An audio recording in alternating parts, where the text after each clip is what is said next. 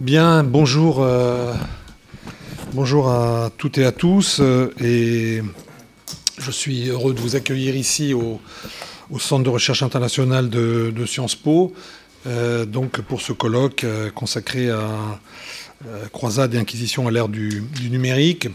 C'est le troisième colloque qui clôt euh, les trois années euh, de l'Observatoire international du, du religieux, Euh, mais nous, nous- gardons évidemment le, vif espoir que ces trois années puissent être euh, suivies euh, par, euh, par d'autres à partir de l'année prochaine, voire, voire au-delà.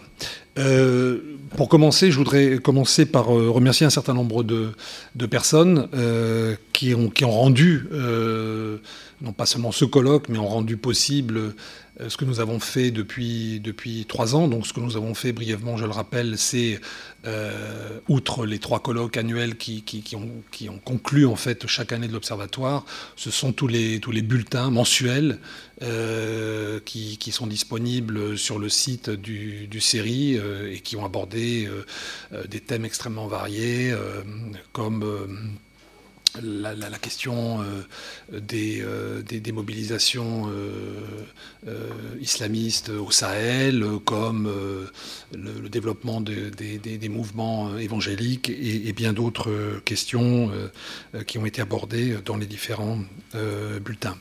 Tout cela, donc, n'aurait pas été possible sans le, sans le soutien de la des GERIS, euh, du ministère des Armées, donc de la délégation générale aux relations internationales et à la stratégie, et, en particulier euh, d'Éric Germain, qui est, aussi avec nous euh, ce matin à, la tribune et qui, était responsable de ce projet en, particulier. Donc je, tiens vraiment à, remercier le ministère et, et, euh, et Éric Germain pour, euh, pour euh, d'av- d'avoir porté, d'avoir été à l'initiative en fait au départ grâce à, à l'appel d'offres qui a été lancé de ce, de ce projet et l'a donc rendu possible au cours des trois dernières années. Remercier aussi l'autre personne qui est à la tribune, à savoir Philippe Portier, euh, qui, euh, lorsque l'Observatoire a été lancé, était le directeur du, euh, GSRL, du groupe Sociologie, Religion et Laïcité, de l'école pratique des hautes études, qui est lui-même directeur d'études à l'école pratique des hautes études.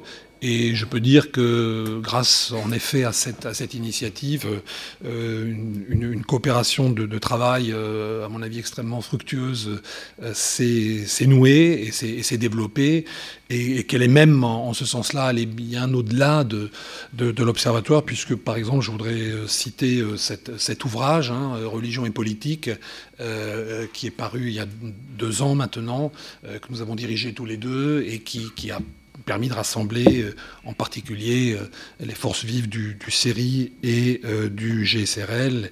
Et, donc, nous, avons vraiment développé une, coopération très, très importante qui, qui a pris des formes multiples.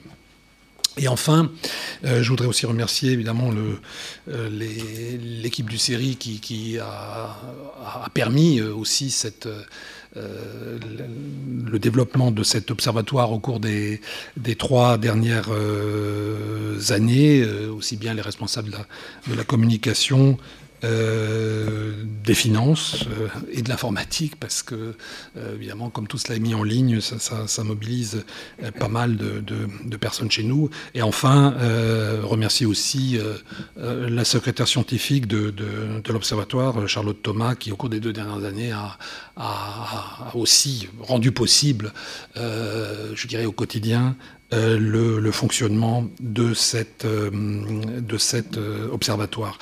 Parce que tout cela a permis, je crois, d'installer vraiment le, le religieux comme champ d'études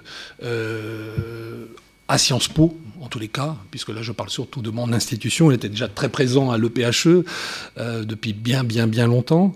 mais je dirais qu'à Sciences Po, c'est vrai que cet observatoire a eu un effet d'accélérateur et a permis vraiment de structurer davantage euh, ce champ d'études, euh, ce qui euh, se confirmera encore par de nouvelles initiatives au cours de l'année prochaine que je ne peux pas encore vraiment évoquer clairement, mais il y aura des développements, je pense, assez importants dans ce domaine dans notre institution. Voilà. pour en venir au thème euh, de, ce, troisième euh, colloque, euh, donc sur croisade d'inquisition à l'ère du numérique, c'est évidemment devenu une banalité de dire que les réseaux sociaux, les, nouvelles technologies ont, bouleversé nos, modes de vie. Nous le voyons tous les jours, et, c'est évidemment quelque chose qui, va, qui est appelé à durer. C'est une, en ce sens-là, une, une, révolution au sens propre, euh, fort du mot, hein, c'est-à-dire une transformation en, profondeur. Je ne sais pas, certains l'ont fait, je ne sais pas si c'est justifié ou pas historiquement, l'ont comparé à la révolution euh, euh, de l'imprimerie avec Gutenberg et, d'autres. Je ne sais pas si le parallèle est tout à fait justifié, mais bon, peu importe. Ce qui est sûr, c'est que c'est une transformation en, profondeur et que ces nouveaux moyens de, communication ont, un impact sur l'expression de, de, de tout un tas d'opinions, d'idéologies euh, et autres, et qu'elle a aussi évidemment un impact sur le religieux comme sur, comme pour, comme sur euh, finalement ceux qui contestent euh, à, des titres divers le, le, religieux. Donc l'objectif de ce, de ce colloque, c'est d'étudier non pas, ou de s'intéresser non pas, je dirais, au religieux dans sa globalité, mais vraiment de s'intéresser plutôt à des formes de religiosité euh, euh, radicalisée ou d'identité euh, radicalisée pouvant véhiculer soit une dénonciation du monde séculier, soit une attaque envers d'autres religions ou pratiques.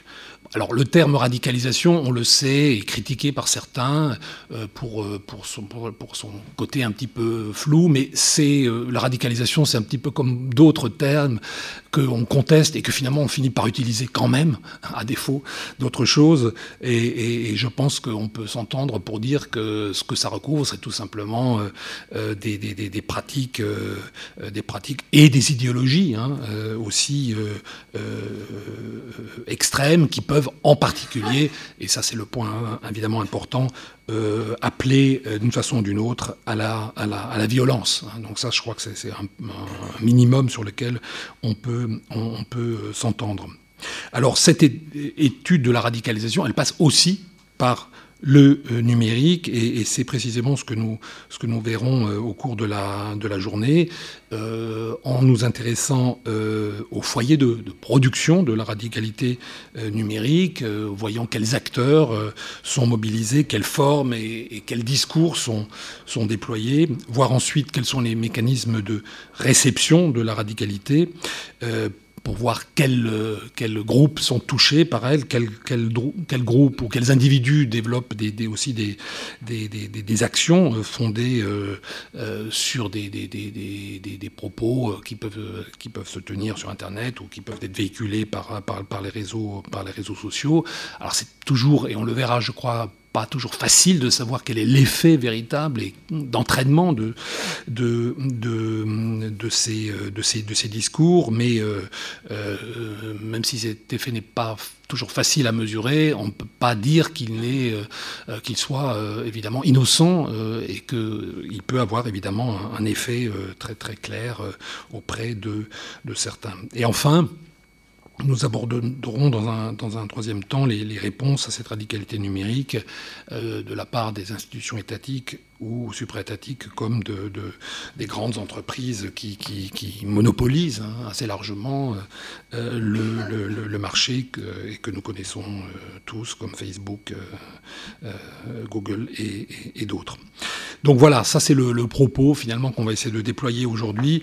Je remercie vraiment chaleureusement tous les tous les collègues euh, qui ont, euh, qui ont répondu euh, positivement à notre, à notre invitation. je crois que nous sommes tous intéressés d'entendre ce que les uns et les autres nous pourront dire et, que nous aurons aussi le temps du, du, débat au cours de cette, de cette journée qui s'annonce particulièrement riche. Je vais passer la parole à mon collègue euh, et ami Philippe Portier euh, pour qu'il euh, apporte sa touche aussi à ces, propos introductifs. Merci beaucoup, cher, cher Alain, de, de ton accueil. alors, quelques mots simplement pour, pour vous dire mon plaisir d'être ici à cette tribune pour ouvrir euh, le, troisième colloque de l'Observatoire international du, du religieux. Euh, un observatoire international de religieux que j'ai eu plaisir à, diriger avec euh, Alain Dikoff, il le disait à l'instant. C'est vraiment une collaboration fructueuse qui s'est nouée et qui sera manifestement appelée à se développer dans, dans le futur. Je voudrais saluer aussi à cette tribune la présence d'Éric Germain, qui euh, représente l'institution qui a permis à cet Observatoire international du religieux de prendre corps, puisque cet observatoire est très largement financé par le ministère des Armées. Alors, Éric Germain n'est pas simplement ici euh, un référent administratif du ministère, il a constamment, constamment éclairé de, ses idées, de sa compétence, de ses expertises, euh, les champs que nous avons voulu couvrir au cours de ces trois dernières années, sans jamais d'ailleurs remettre en cause la liberté de recherche des chercheurs. Et c'est un point, je crois, tout à fait important à signaler. Cet observatoire international du religieux avait à un moment donné suscité quelques craintes, Serions-nous un appendice du ministère à travers euh, la diffusion d'une idéologie qui serait une idéologie politico-administrative? La réponse est clairement non. Nous avons, au cours de ces trois années, fait un véritable travail universitaire, grâce d'ailleurs euh, à euh, l'expertise d'Éric Germain qui nous a toujours encouragés dans cette voie. Alors, ça a été un travail très lourd que de de mener euh, les opérations liées à cet observatoire international du religieux. Euh, nous avons organisé trois colloques, c'est une chose. Nous publions tous les ans 12 bulletins qui doivent être considérés comme des revues. Ce sont de véritables livraisons. Chaque bulletin euh, correspond à une thématique particulière. On a pu, par exemple, ici ou là, traiter de la religion dans les pays de l'Est, traiter de la religion dans la zone orientale pour nous du monde, euh, traité euh, du mouvement évangélique, et tout cela à partir d'articles euh, circonstanciés auxquels se sont ajoutés d'ailleurs des notes à hauteur de six notes par an. C'est vous dire le travail considérable qui a été fourni, des notes très substantielles sur un sujet particulier, c'est vous dire le travail très substantiel qui a été fourni au cours de ces dernières années. Ce travail n'aurait pas pu avoir lieu sans le soutien des personnels du, du CERI, sans le soutien, je l'aperçois au fond de la salle, du, directeur du groupe Société, Religion et Laïcité, euh, Sébastien Fatt, qui nous a, euh, euh, depuis un an maintenant, qu'il est aux manettes du laboratoire, constamment soutenu. Sans le soutien aussi, je l'aperçois, mais elle est trop modeste pour apparaître clairement, de Charlotte Thomas, qui a fait un travail tout à fait considérable, tout à fait remarquable au cours de ces deux dernières années. Alors, quand, je réfléchis euh, à, ce qui s'est passé, je pense euh, irrémédiablement aux deux conférences de 1919 de Max Weber, le métier de savant et le métier de politique. Vous savez que Max Weber, mais chacun d'une certaine manière le sait, distinguait ces euh, deux métiers comme étant profondément différents. Le métier de savant visait, disait-il, à produire la vérité à partir d'une série d'arguments vérifiable et vérifié.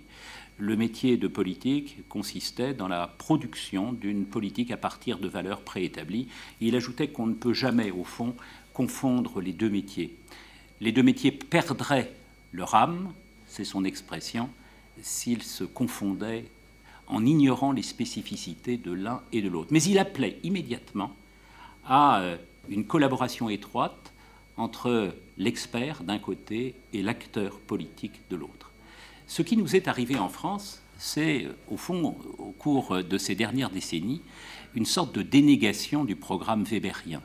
Il y avait d'un côté le politico-administratif qui se défiait du regard des experts, considérés comme portant au fond un regard euh, critique, idéologique sur la réalité, et euh, faisant obstacle à la logique d'action propre au ministère, propre au pôle politico-administratif de nos sociétés. Puis de l'autre côté, nous, les experts, souvent qualifiés d'intellectuels, nous hésitions à entrer en collaboration avec le pôle politico-administratif, puisque notre logique, qui venait au fond du plus profond du XIXe siècle, c'était la logique de l'intellectuel critique, encore renforcée par euh, la dialectique sartrienne dont vous avez euh, évidemment euh, mesuré toute l'importance depuis la Seconde Guerre mondiale. Les choses n'en sont plus là aujourd'hui. Et l'on voit très clairement que les deux métiers se conjoignent dans une même production de politique publique appuyée sur l'expertise du savant. Alors cela ne veut pas dire, et nous retrouvons ici Weber, que les deux métiers doivent nécessairement entrer en interaction l'un avec l'autre, en fusion l'un avec l'autre, mais il y a désormais des coopérations qui sont possibles et dont l'Observatoire international du religieux est au fond l'une des expressions. Premier point que je voulais euh, vous dire. Le second porte sur le contenu même de, ce colloque. Il prolonge deux colloques antécédents, l'un sur euh, l'articulation entre le global et le local, et l'autre sur euh, la relation entre le populisme et le religieux. Nous sommes aujourd'hui confrontés à un autre thème, croisade et inquisition à l'ère du numérique. Croisade et inquisition à l'ère du numérique, vous voyez qu'à travers ces deux expressions, croisade et inquisition, nous sommes confrontés à ce que les auteurs du XVIIIe siècle appelaient le fanatisme. Cette idée précisément que euh, un certain nombre d'acteurs politiques en France, dans le monde aujourd'hui, développent un régime de vérité qui se traduit souvent par des régimes d'action faisant signe vers la violence. Alors nous n'utilisons plus aujourd'hui ou très rarement le mot fanatique qu'on trouve chez les philosophes des Lumières nous lui préférons le mot radicalité ou radicalisation. Et c'est un mot qui, aujourd'hui, est profondément critiqué. En effet, euh, tel ou tel ministre euh, n'hésite pas à dire que le fait de se laisser pousser la barbe, le fait d'avoir des prières un peu intenses, le fait de se rendre régulièrement à la mosquée, peuvent être considérés comme des signes de radicalisation. Vous voyez bien que ce n'est pas dans ce sens-là que nous allons aujourd'hui utiliser l'expression radicalisation. Euh, dans notre esprit, la radicalisation mérite de trouver sa place au sein des, sciences sociales, mais à condition de lui donner un contenu euh, qui serait un contenu scientifiquement valable, scientifiquement vérifiable. Dans notre esprit, Eric, euh, Alain, moi-même, nous considérons que la radicalisation renvoie d'abord à un régime de sens. C'est la production d'un certain nombre d'énoncés qui vise à remettre en cause les principes même de ce que Karl Popper appelait la, la société ouverte. Un monde qui euh, pose une vérité, une vérité qui serait censée recouvrir de son empire l'ensemble des systèmes d'action. Mais la radicalité, c'est aussi autre chose. Ça n'est pas simplement la dénégation des principes de la société ouverte, c'est aussi un régime d'action fondé euh, sur une euh, appréciation gnostique au fond de la réalité, suivant laquelle les sociétés devraient s'organiser sur le fondement d'un savoir que posséderait en propre une aristocratie du sens, l'aristocratie de ceux qui portent le régime de vérité. Tout cela n'est pas sans déboucher, le plus souvent, sur euh, ce que Jürgens Meyer appelait une violence cosmique, hantée précisément sur le principe de vérité que porte la philosophie radicale. Alors voilà un, premier élément sur lequel nous allons travailler probablement aujourd'hui, puis il, en aura, il y en aura un second. Moi j'ai beaucoup apprécié ce qu'a dit Alain tout à l'heure, c'est-à-dire qu'on voit bien que le religieux s'est développé à travers l'histoire sur le fondement de médias ou de médiums au pluriel euh, qui euh, ont marqué euh, les régimes de religiosité. Il y a eu d'abord le régime des images au Moyen Âge. Il y a eu en effet ensuite le régime de l'imprimerie marqué par cette acmé qu'est euh, la presse confessionnelle euh, au XIXe et au début du XXe siècle. Nous sommes aujourd'hui confrontés à un autre régime un autre vecteur d'information ou d'énoncé religieux, le vecteur numérique, avec ses caractéristiques propres. Alors nous allons nous interroger aujourd'hui sur le point de savoir si ce médium ne crée pas au fond le message. Est-ce qu'il n'y a pas une spécificité du numérique dans le fait d'énoncer tel ou tel type de message, de catégoriser tel ou tel type d'auditoire, d'entraîner tel ou tel type d'effet avec probablement une interrogation, il n'est pas sûr que le modèle de la seringue propre à, euh, la swell s'applique dans notre cas. Est-il vrai que le fait d'énoncer des vérités religieuses se traduise nécessairement sur les auditeurs considérés comme des molles par des effets immédiatement préhensibles? C'est probablement une thèse inverse que nous définirons aujourd'hui, cette idée qu'il y a toujours une réception sociale du message qui suppose aussi de prendre en compte l'insertion des acteurs, des récepteurs, dans euh, leur contexte social de vie, dans leur contexte social d'existence. Voilà quelques mots que je voulais vous, vous adresser. Je vous remercie avec Alain, euh, avec Eric, de votre présence ici, euh, en vous souhaitant évidemment une très belle journée.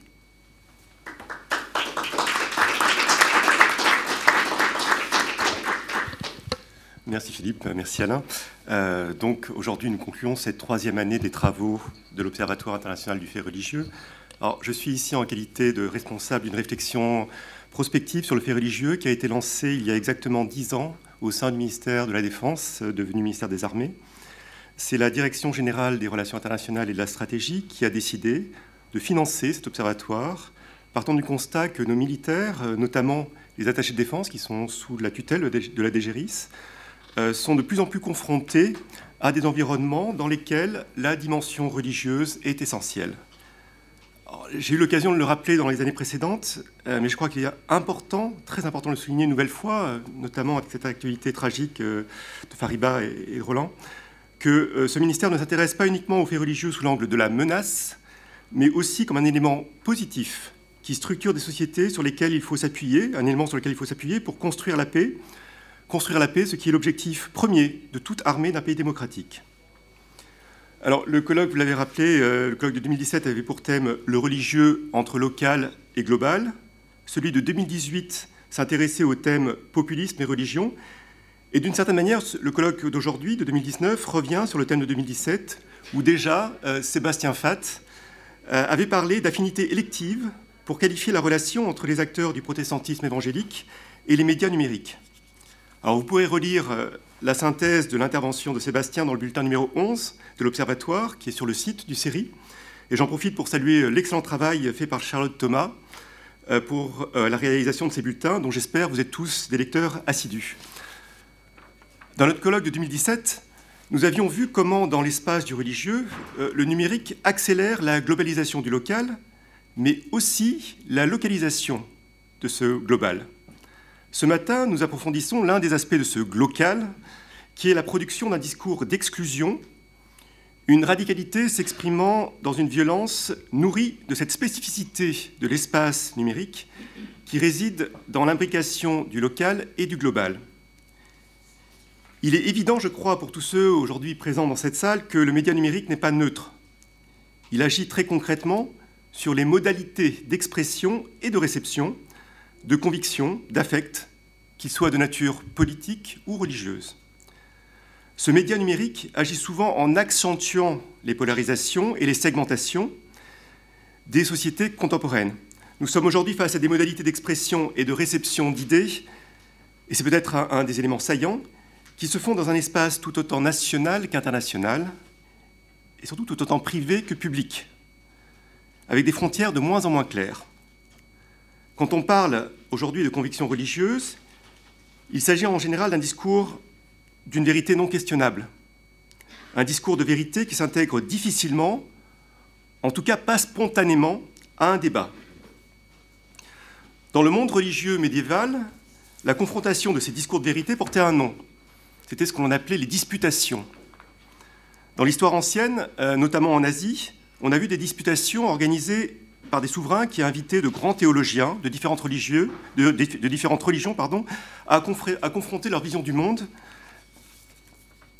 et à les, confronter et à les évaluer. Une disputation, il y en a eu de célèbres dans l'Inde moghole, notamment islamo-chrétienne. Une disputation a pour finalité de déterminer un gagnant et un perdant. Le débat d'idées dans le champ du religieux n'est donc pas spontanément un débat pacifique. Il faut un cadre, des règles pour cela. Dans un État moderne, ce cadre, ces règles, sont ce que l'on peut appeler un régime de laïcité. Philippe est bien plus qualifié que moi pour en parler. Dans l'espace mondialisé, euh, globalisé, celui du numérique par exemple, cette gouvernance du religieux, euh, du religieux et du politique est infiniment plus complexe. Et pire, elle comporte des caractéristiques qui, loin de pacifier les échanges euh, entre les intervenants, les braquent, les caricaturent, les radicalisent dans ces formes de disputation modernes. Alors je me permettrai de reprendre les mots de ce grand juriste américain, Lawrence Lessing. Je le cite Aujourd'hui, Internet nourrit la polarisation et une moindre compréhension des problèmes communs à cause des algorithmes et de l'architecture du réseau. Il poursuit Nous ne savons pas comment construire un espace dans lequel les gens pourraient discuter des mêmes questions politiques à partir d'un cadre commun et d'une compréhension partagée des faits. Et il conclut Or, dans ce monde-là, l'idée même d'une action politique orientée vers l'intérêt général est presque impossible. Or, si aujourd'hui l'État doit intervenir dans l'espace numérique pour défendre l'intérêt général, à commencer par ce fameux vivre ensemble, pour cela, les agents de l'État doivent, si ce n'est parler la langue du religieux, à minimal la comprendre. Ce constat d'une nécessité stratégique de disposer de diplomates, d'officiers bilingues, capables de parler religieux, ou du moins de le baragouiner, a été posé en France il y a une dizaine d'années et a été à l'origine de la création simultanée, en octobre 2009, du poste de Joseph Meila au Quai d'Orsay et du mien à la Défense. La participation l'année précédente de Daniel Hervieux-Léger à la commission du livre blanc sur la défense, ou celle d'Odon Vallée aux travaux du livre blanc sur la politique étrangère, ont sans doute joué un rôle majeur dans cet intérêt nouveau pour les questions religieuses.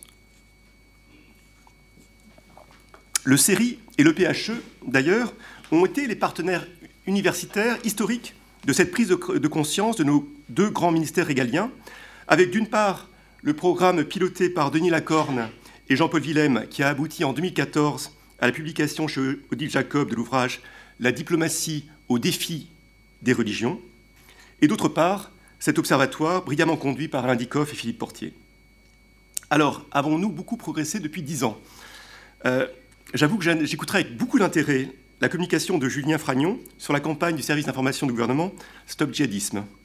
Ce que l'on peut dire, en tout cas, après trois années d'exercice, c'est que cet observatoire a réalisé un formidable travail qui bénéficie à un public très large, qui va bien au-delà des seuls agents de l'État. Il est absolument essentiel aujourd'hui de pérenniser cet outil qui contribue efficacement à la fonction stratégique connaissance et anticipation mise en exergue depuis le livre blanc sur la défense et la sécurité nationale de 2008 et qui est un pilier essentiel de l'action du gouvernement. Donc encore un très grand merci au CNRS et à ces deux unités mixtes de recherche que sont le Centre de recherche internationale de Sciences Po et le groupe Société, Religion, Laïcité de l'EPHE. Et je pense que nous avons maintenant une passionnante journée qui s'ouvre devant nous. Merci à vous.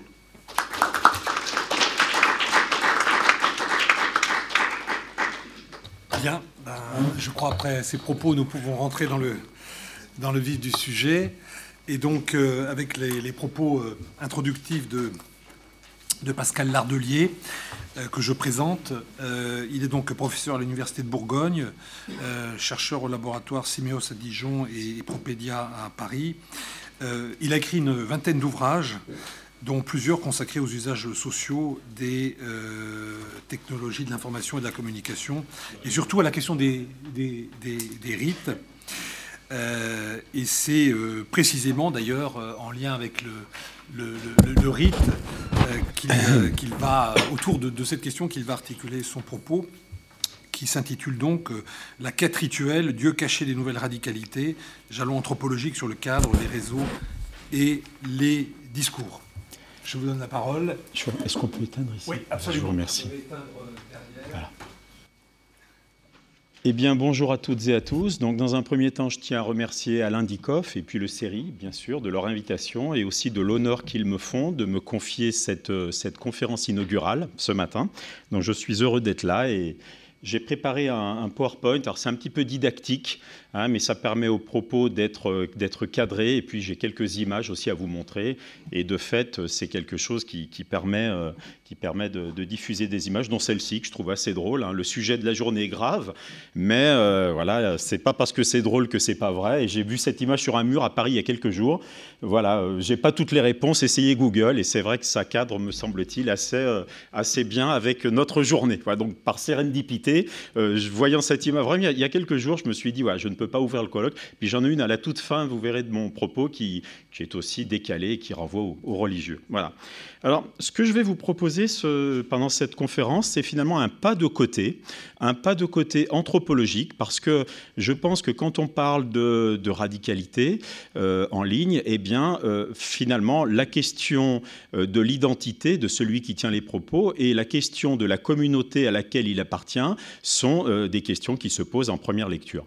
Pour reprendre, semble approprier un lieu commun médiatique, je crois assez peu à la thèse du loup solitaire numérique qui posterait des propos comme ça tout seul chez lui. Je crois que derrière tout ça, il y a la question de l'identité, donc de la conversion et puis de la radicalisation et puis de la communauté, euh, communauté de sens, communauté de valeurs ou de contre-valeurs euh, auxquelles on appartient et desquelles on va tenir ce propos. Voilà, donc le célèbre D'où parles-tu? Eh bien, il pose euh, pour les radicalités la question de la communauté, de l'identité.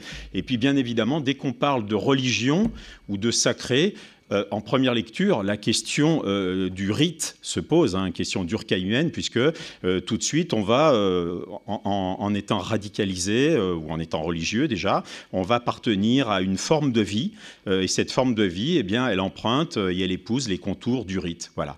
Donc, ce, que je voulais vous proposer, c'est ceci. Donc, c'est ce pas de côté, mais je pense qu'effectivement, je serai, je serai au cœur ou en tout cas sous le sujet, hein, puisqu'on va aller vers, vers la superstructure et on va essayer de voir un petit peu ce qu'il y a en background derrière ces, radicalisations euh, aussi. Alors, euh, mes états de service, si je puis dire, qui, me donnent une petite légitimité, je l'espère, à parler aujourd'hui, euh, bah, je, vais, vous présenter brièvement. Il y a quelques années, j'ai été contacté par une école de commerce à Lyon pour lesquelles j'intervenais régulièrement. Et dans cette école de commerce, deux jeunes filles s'étaient converties en ligne. C'était vers 2015, je crois, donc elles s'étaient converties en ligne. Et avant de partir en Syrie, elles ont fait valoir des tas de requêtes euh, alimentaires, des tas de dispositions, etc. Et donc ça avait troublé cette école. Et euh, donc ils m'avaient demandé s'il y avait une quête de sens. Et puis les gens étaient un petit peu, personnel enseignants et étudiants, étaient un petit peu troublés par ce qui s'était passé. donc on m'avait proposé de, réfléchir à tout ça. Donc dans un premier temps, j'en ai fait, ai fait une conférence. Je me suis un peu documenté. Hein.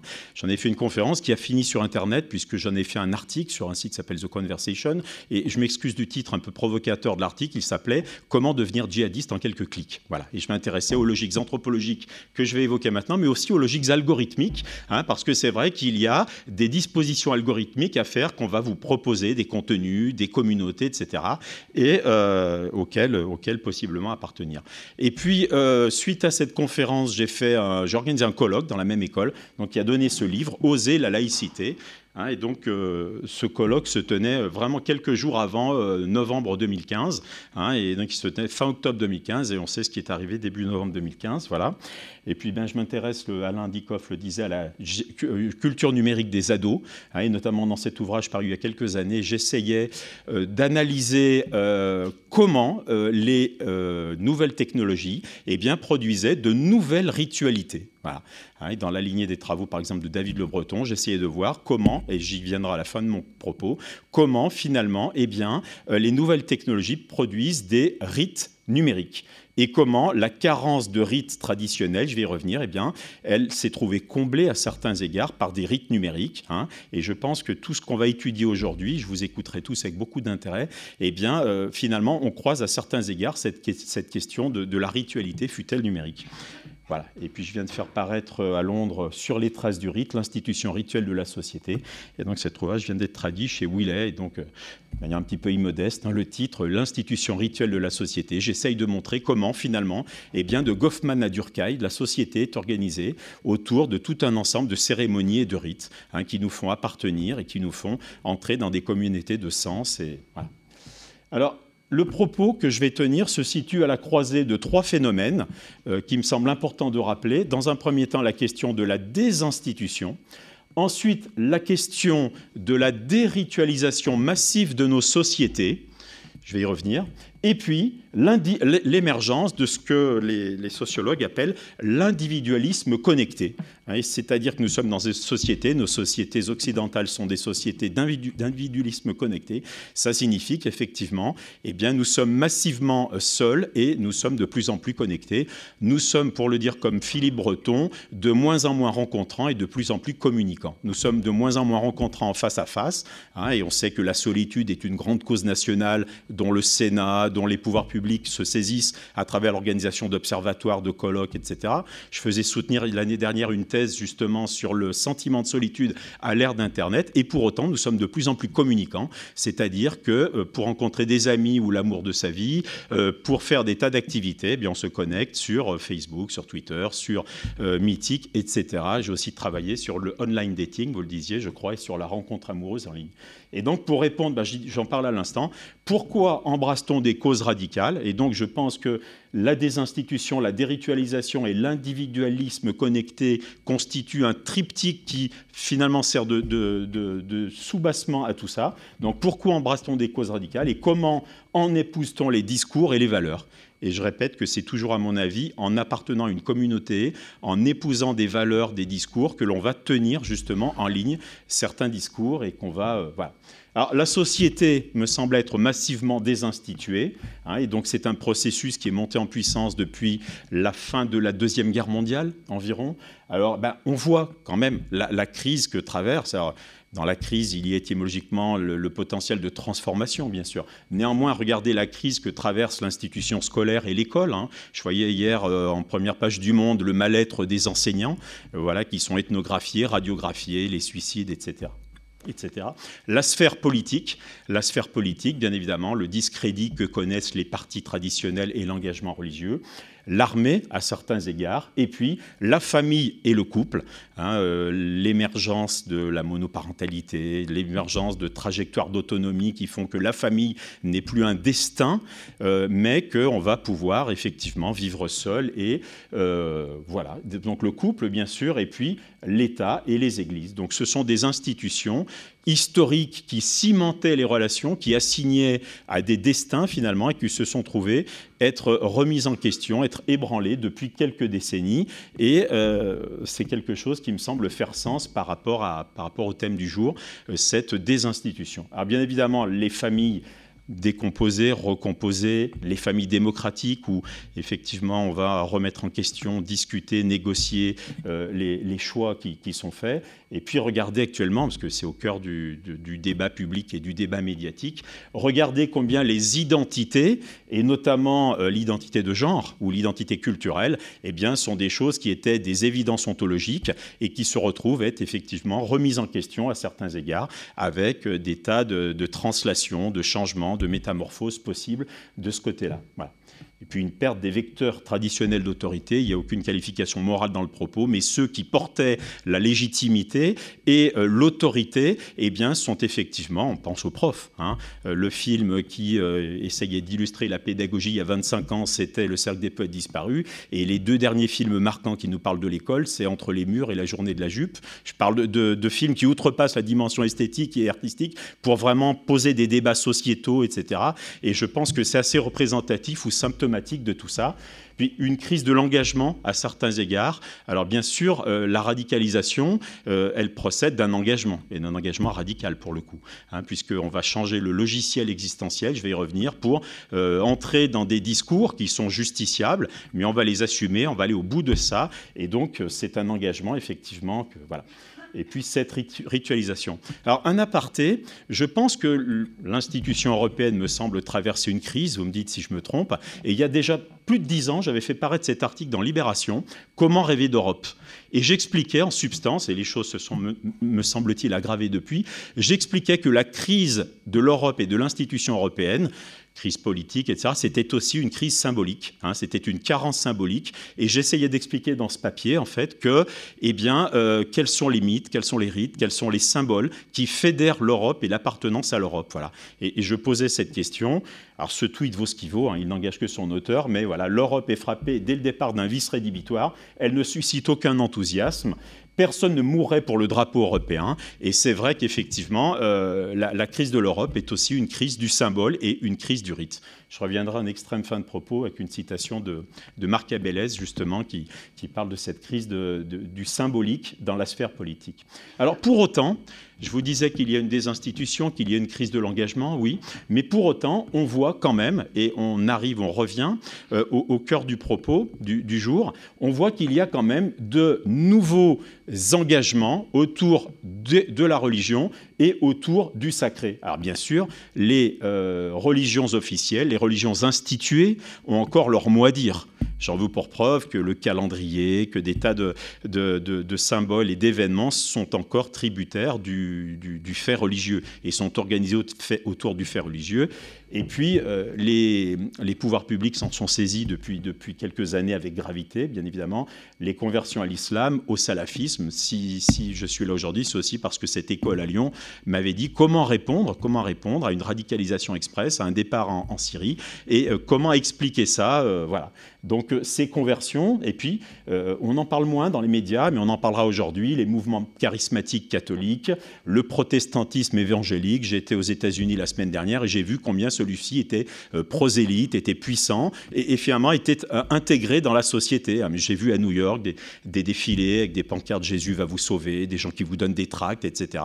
Donc un, prosélytisme euh, protestantiste qui est, qui est effectivement très, pas virulent, mais qui est très présent dans la sphère publique et, à contrario de la crise de l'engagement, eh bien je crois qu'effectivement ça fait sens. Plus, largement, un engagement radical dans des causes politiques parfois extrêmes. On a beaucoup parlé des Black Blocs ou des zadistes dans les médias et dans l'actualité ces dernières années. Et c'est vrai que c'est épouser une forme de vie que de devenir Black Bloc et surtout zadiste. Hein, c'est entrer dans, une communauté avec tout un ensemble de rites.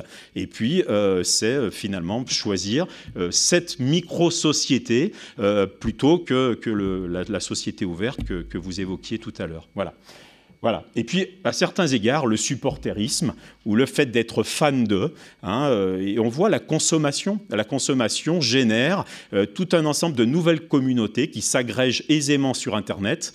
Je tiens un séminaire à l'ESCP Europe, à l'école de commerce de Paris, sur les mythes et les rites de la consommation. Et, on voit comment euh, Apple ou comment des tas de, marques eh bien, arrivent à générer véritablement des, attitudes mystiques et quasi religieuses. Hein, en tout cas, je, je me suis longuement penché sur les Apple Store et les Apple Store, et puis la, politique générale d'Apple procède d'un millénarisme. Euh, j'ai écrit un article qu'on trouve aisément en ligne qui s'appelle Un anthropologue à l'Apple Store. Et j'avais été sur la page d'accueil de, de, la marque. Et donc, il était écrit Nous ne sommes pas là pour vendre des ordinateurs, nous sommes là pour rendre le monde meilleur. Voilà, donc c'est un discours qui, toute chose égale par ailleurs, peut être entendu dans d'autres cénacles que dans un magasin d'ordinateurs. Et c'est vrai qu'il y a un millénarisme que certaines marques épousent et elles suscitent effectivement. Et puis regardez bien sûr le scoutisme, le scoutisme ou les arts martiaux qui eux-mêmes euh, vont effectivement proposer des rites. Et en fait, ce patchwork de culte hétérogène, quel est le lien commun entre les Apple Store à certains égards, le scoutisme et puis euh, la, religion Eh bien, je crois qu'à certains égards, ils possèdent des points communs, et ces points communs sont précisément rituels. Alors, le rite est ce que j'appelle véritablement un kit existentiel. Alors, je prends une, expression euh, populaire, euh, bien sûr, au pied de la lettre, parce qu'elle est opportune dans le cadre de ce colloque. C'est l'expression, la vieille expression française, remettre l'église au centre du village. Voilà. Je ne pouvais pas ne pas la, placer ici, parce que ça me semblait euh, effectivement faire sens dans le cadre de ma conférence. Et l'hypothèse que je vais essayer de défendre devant vous, que je vais présenter en tout cas, c'est que pour expliquer le regain de l'engagement religieux pouvant mener au radicalisme et aux radicalisations, eh bien, c'est de considérer, c'est de considérer en premier temps que la religion, bien sûr, c'est un corpus de valeurs. La religion, c'est un corpus de valeurs qui vont être la charité, la miséricorde, on, connaît tout ça. Et puis, euh, c'est aussi un corpus de pratiques. D'ailleurs, quelle est la différence entre un religieux culturel et un religieux pratiquant?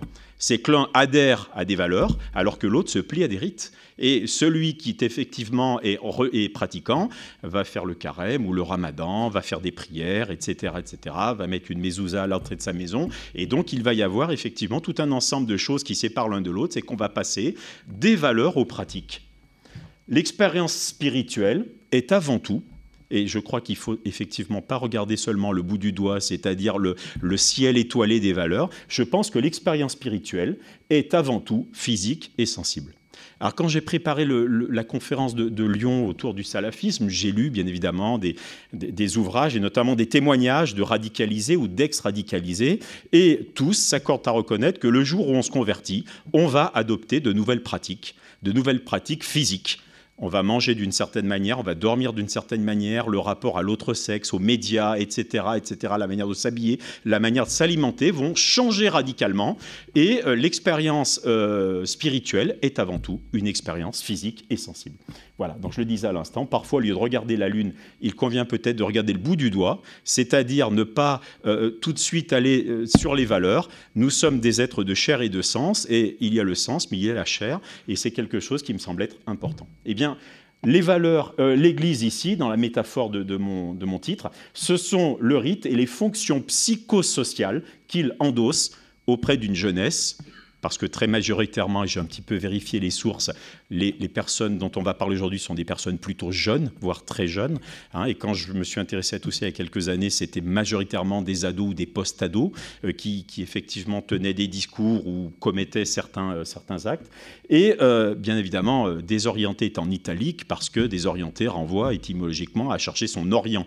Voilà, donc s'orienter, c'est trouver son orient. Et quand on parle de Syrie ou d'Irak, c'est au sens le plus littéral du terme. Monsieur Macron parlait la semaine dernière du Levant. Hein, pour parler de, la mort d'El-Baghdadi et il parlait de la politique au Levant. Et donc, euh, je pense qu'effectivement, là, il suffit de prendre les, mots euh, au pied de la lettre. Voilà. Donc, peut-être qu'il faut prendre Pascal, je parle de Blaise en l'occurrence, au pied de la lettre, faites les gestes de la foi et vous croirez. Hein, et c'est vrai que quand on lit des témoignages de convertis, bah quand même, il y a un moment donné, euh, c'est d'abord physiquement qu'on va changer les choses et que l'on va réorienter, c'est bien le cas de le dire, sa vie. Alors, le rite, le rite, qui sous-tend les discours radicaux, les identités et les communautés radicales ou radicalisées, le rythme semble offrir cinq piliers inestimables dans notre société d'individualisme connecté. Dans un premier temps, c'est un cadre. Hein, et quand on voit la crise de l'école, par exemple, et quand on lit les témoignages des enseignants, disent-ils hein, Je reprends les verbatims. Euh, les jeunes n'ont plus de cadre. Il faut poser un cadre. Pour, pour faire un cours, il y a un cadre qu'on n'a plus, qu'on ne sait plus poser, qui n'est plus légitime à certains égards. Donc la question du rite, elle pose dans un premier temps la question du cadre. Dans un deuxième temps, une identité. Une identité, j'en veux pour preuve que vous savez que dans certaines religions, on va changer de nom. On va changer de nom véritablement quand on se convertit. Donc on endosse et on épouse une nouvelle identité. Et euh, c'est quelque chose qui me semble intéressant. Une communauté aimante, une communauté aimante. Et euh, je ramène ça à la désinstitution, je ramène ça à l'individualisme connecté. Euh, j'ai vu des témoignages, j'ai vu des films, des documentaires sur le salafisme. On s'appelle mon frère. Dès qu'on rentre dans la communauté, eh bien, on va avoir des gens qui nous comprennent et qui nous aiment, qu'on va considérer comme des frères véritablement. Et c'est quelque chose qui me semble extrêmement important. Bien sûr, un corpus de discours et de valeurs qu'on va s'approprier. Hein, donc on va euh, réciter des, déclarations, des credos, euh, et on va à travers ça effectivement eh bien, épouser des valeurs, de nouvelles valeurs euh, qui sont finalement le, dogme dans lequel on rentre. Et puis finalement, le, le rite offre une transcendance donnant du sens à la vie et parfois donnant du sens à la mort. Hein, puisqu'on estime, on considère que mourir pour la cause, eh bien, c'est gagner son paradis, et puis c'est euh, véritablement donner un sens à, sa mort. Donc euh, il y a effectivement une, eschatologie, pourrait-on dire, euh, derrière le, rite. Et à certains égards, on pourrait reprendre à propos du rite ce que Benveniste disait du langage, c'est une forme une substance. Eh bien, le rite est une forme en ce sens qu'il est un cadre, un cadre symbolique Regardez une soutenance de thèse, regardez une cérémonie religieuse. Il y, a, un cadre protocolaire qui est posé, et dans le cadre, on ne s'appartient plus. Le corps naturel, pour le dire comme Durkheim, va devenir un corps social, et on va donc ne pas téléphoner, ne pas sortir, ne pas parler fort, s'agenouiller, se lever, etc. Donc il y a tout un ensemble de prescriptions et de proscriptions qui sont proposées ou imposées par le rite. Donc le rite est une forme et une substance. Il est une forme, c'est-à-dire il est le cadre, et il est une substance, c'est-à-dire un dogme, un dogme que l'on va, euh, va devoir respecter.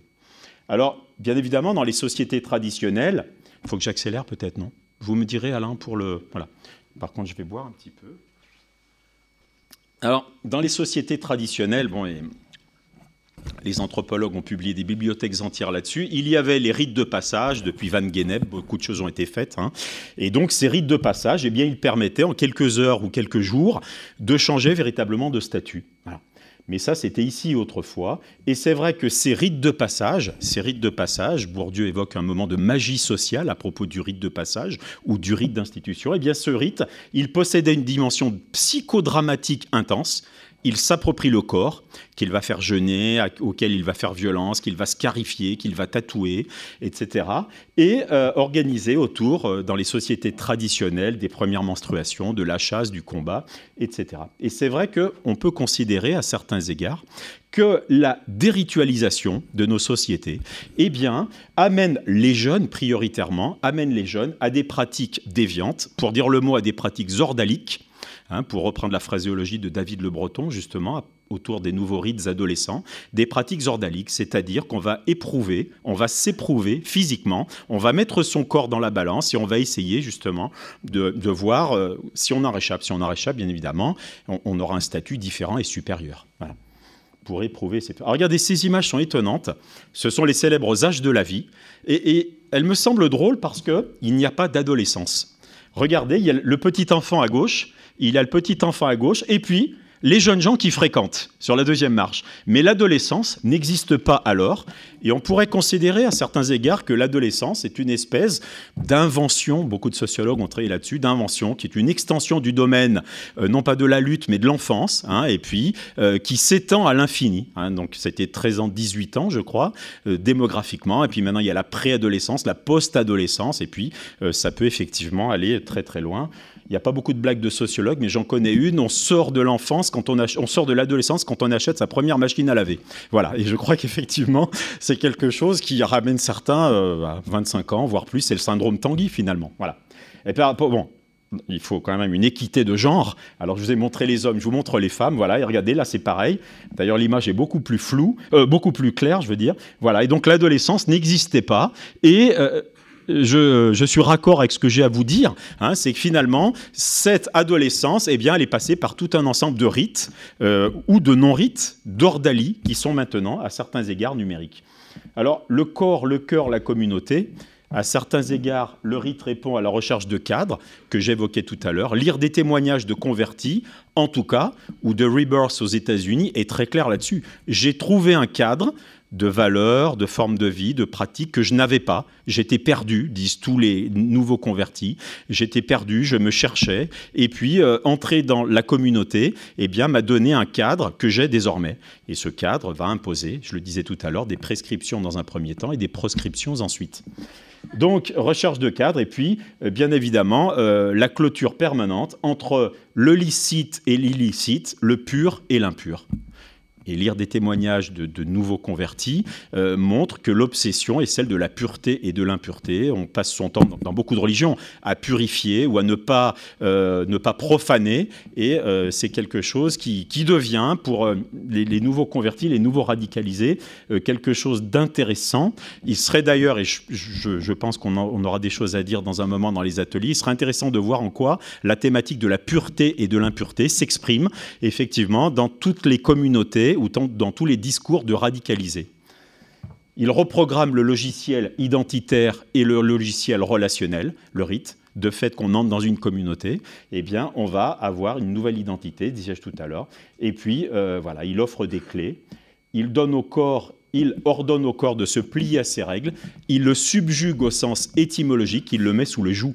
Hein, et donc c'est vrai que le, rite subjugue le corps, le corps ne s'appartient plus dans la séquence rituelle ou dans la forme de vie euh, religieuse qu'on va épouser, et eh bien véritablement euh, le corps euh, est régi par un ordre supérieur qui n'est pas celui des seuls besoins physiologiques, mais qui est celui des prescriptions et des recommandations faites par la religion. Le corps naturel devient un corps social. Voilà, en acceptant. Alors, je trouve cette phrase de Régis Debray sublime, enfin cette petite citation, parce qu'elle est quand même, elle est fulgurante et elle fait sens. Le rite, nous, le nous. Je reviens à la désinstitution, je reviens à la déritualisation et je reviens à l'individualisme connecté que j'évoquais tout à l'heure comme sous-bassement, à des radicalisations, etc. Et cette phrase de Debray, euh, dans Jeunesse du Sacré, je crois, euh, voilà, euh, dit bien ce qu'elle a à dire, le rite, nous, le nous. Et, et c'est vrai qu'il lie, du verbe lier, le collectif. Il lie le collectif. Voilà. Donc il va enchanter. Je parlais tout à l'heure d'eschatologie, je parlais du dogme, et, c'est vrai que le rite va enchanter par des récits donnés à jouer. Donc euh, on va jouer quelque chose, on va jouer une séquence. Il réunit des communautés qui vont être transportées par la grâce. Et puis, surtout, surtout, et je crois que ça, c'est une donnée psychologique qui me semble extrêmement importante, le rite va réduire l'angoisse existentielle, c'est le, célèbre principe des anthropologues du rite qui va, contenir les turbulences interstitielles. Mais c'est vrai, vous regardez la dégénérescence du rite, qui est le micro-rite, qui est le TOC. Ah, finalement, le TOC, c'est un micro-rite qui va rassurer et donc qui va en quelque sorte réduire les angoisses. Et donc le rite, euh, le, rite et appartenir à une communauté qui pratique des rites, c'est à certains égards, eh bien réduire effectivement les angoisses existentielles parce que du sens est produit par le rite véritablement. Et puis une énergie alors on voit les visages illuminés des jeunes quand on a les reportages sur les JMJ. Ils sont enthousiasmés au sens le plus étymologique du terme, j'y reviendrai dans un petit moment.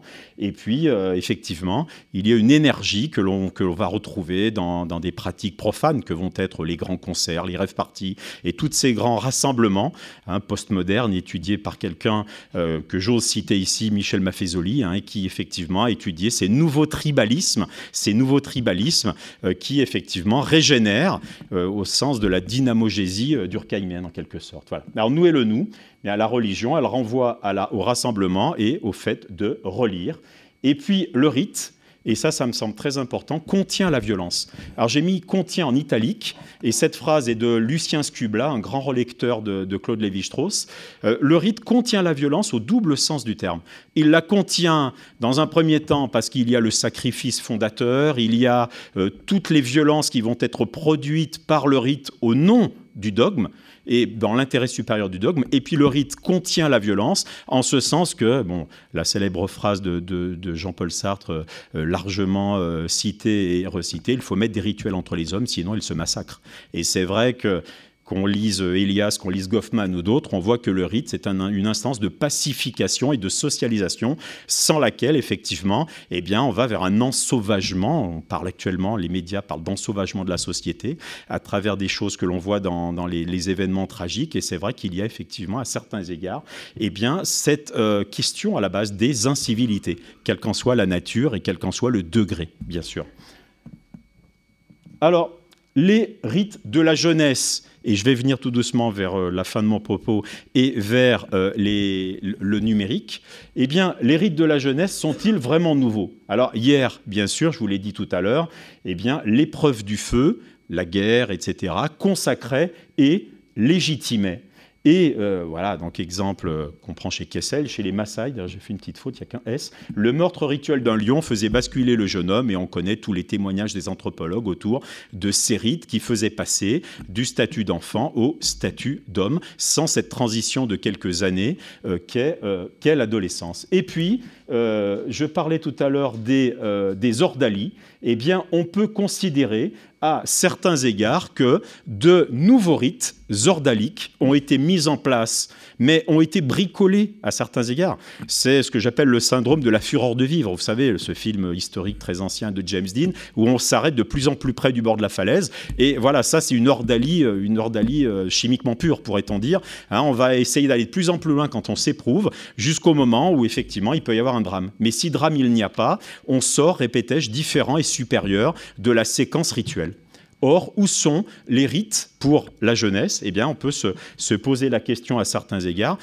j'écrivais dans le livre que je vous ai montré tout à l'heure, j'écrivais dans Génération 3.0 que finalement, à notre postmodernité, la première communion, c'est l'acquisition du premier téléphone portable et la communion solennelle, c'est l'inscription sur un réseau social. Et c'est quasiment aux mêmes âges d'ailleurs, hein, puisqu'en principe, on s'inscrit sur un réseau social vers 13 ans. Hein, et je crois que toute chose égale par ailleurs et sous le, sous le sceau de l'anecdote, on pourrait considérer qu'effectivement, le primo-équipement en téléphonie mobile et l'inscription sur un réseau social sont des rites de passage à part entière. Alors je développe ça dans l'ouvrage que je vous citais tout à l'heure, et j'en veux pour preuve que l'enfant, en latin c'est celui qui ne parle pas, et l'enfant équipé soudain d'un téléphone portable va pour la première fois, avoir une, autonomie dans l'expression de, ce qu'il a à dire, et puis dans le contact euh, avec ses proches sans avoir à passer par la médiation et le contrôle des parents. Donc à certains égards, ce que je veux vous dire par là, c'est que dans les nouvelles technologies, on trouve des tas de ritualités qui ne disent pas forcément leur nom. On trouve des ritualités implicites. Alors c'est sûr que le, départ à l'armée, les premières règles avec tout ce qui entourait ce genre d'événements euh, étaient effectivement plus cérémonialisés, plus dramatisés, plus esthétisés dans les sociétés antérieures. Mais c'est vrai qu'à certains égards, les nouvelles technologies eh bien, euh, eh bien, produisent des rites. Alors en quoi est-ce qu'il y a des choses qui peuvent être rituelles? Dans tout ce que nous allons aborder aujourd'hui, c'est une question qui me semble effectivement, qui semble euh, devoir être posé. Voilà, donc vous avez des tas de, rites hein, qui, qui sont pratiqués par les adolescents. Alors on voit les scarifications, on voit le beach drinking. Vous savez que l'actualité nous dit que chaque année, il y a quelques jeunes gens qui meurent euh, parce qu'ils ont fait du beach drinking, ils ont bu beaucoup trop vite, beaucoup trop, et euh, voilà, ils vont mourir. Et puis j'ai vu des tas de choses sur Internet qui sont assez... Euh, alors voilà, donc ça va être les scarifications, euh, ça va être le fait de boire euh, le plus possible, le plus rapidement possible. Puis bien évidemment, et là on rejoint encore le thème du jour, on va le filmer et on va le poster. Hein. la règle, c'est pas tant de se livrer à ces nouveaux rites que de le euh, filmer dans un premier temps et de le poster ensuite. Alors j'ai découvert quelque chose d'incroyable.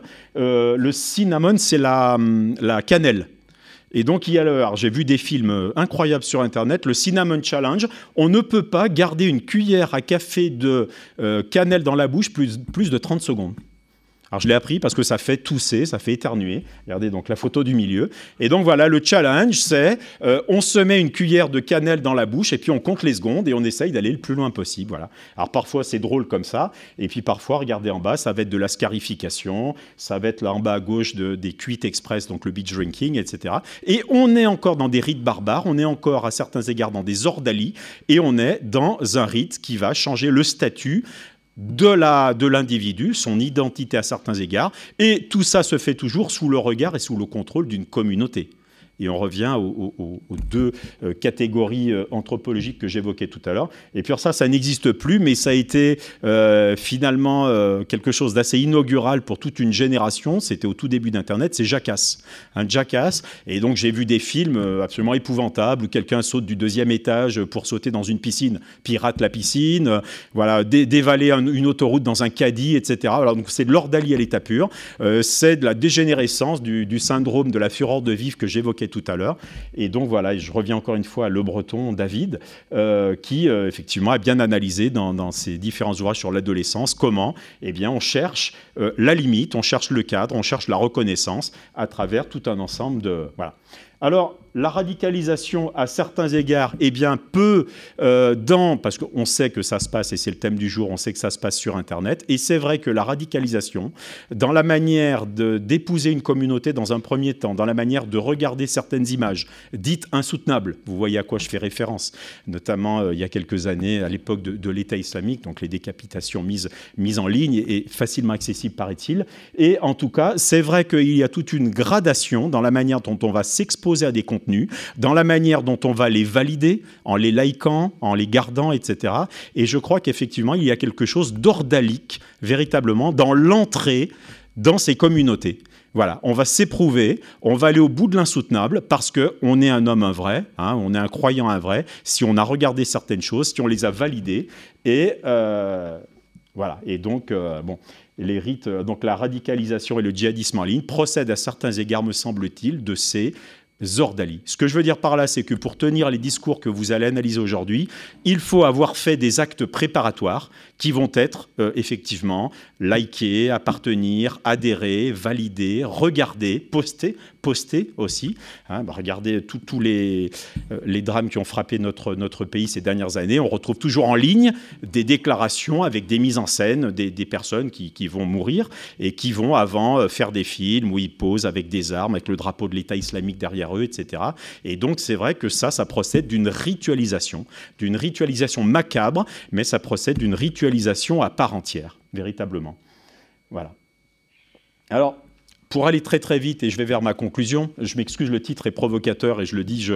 mais quoique, quoique, on sait que pour Saint-Étienne du Rouvray, les, deux personnes qui ont égorgé le prêtre euh, sur son hôtel s'étaient convertis de manière express et s'étaient rencontrés via télégramme quelques jours ou quelques semaines avant, quelques jours avant le, crime. Et oui, on peut devenir à certains égards euh, djihadiste ou euh, on peut devenir radical en quelques clics parce que les choses, c'est le thème de votre colloque, commencent quand même toujours en ligne désormais.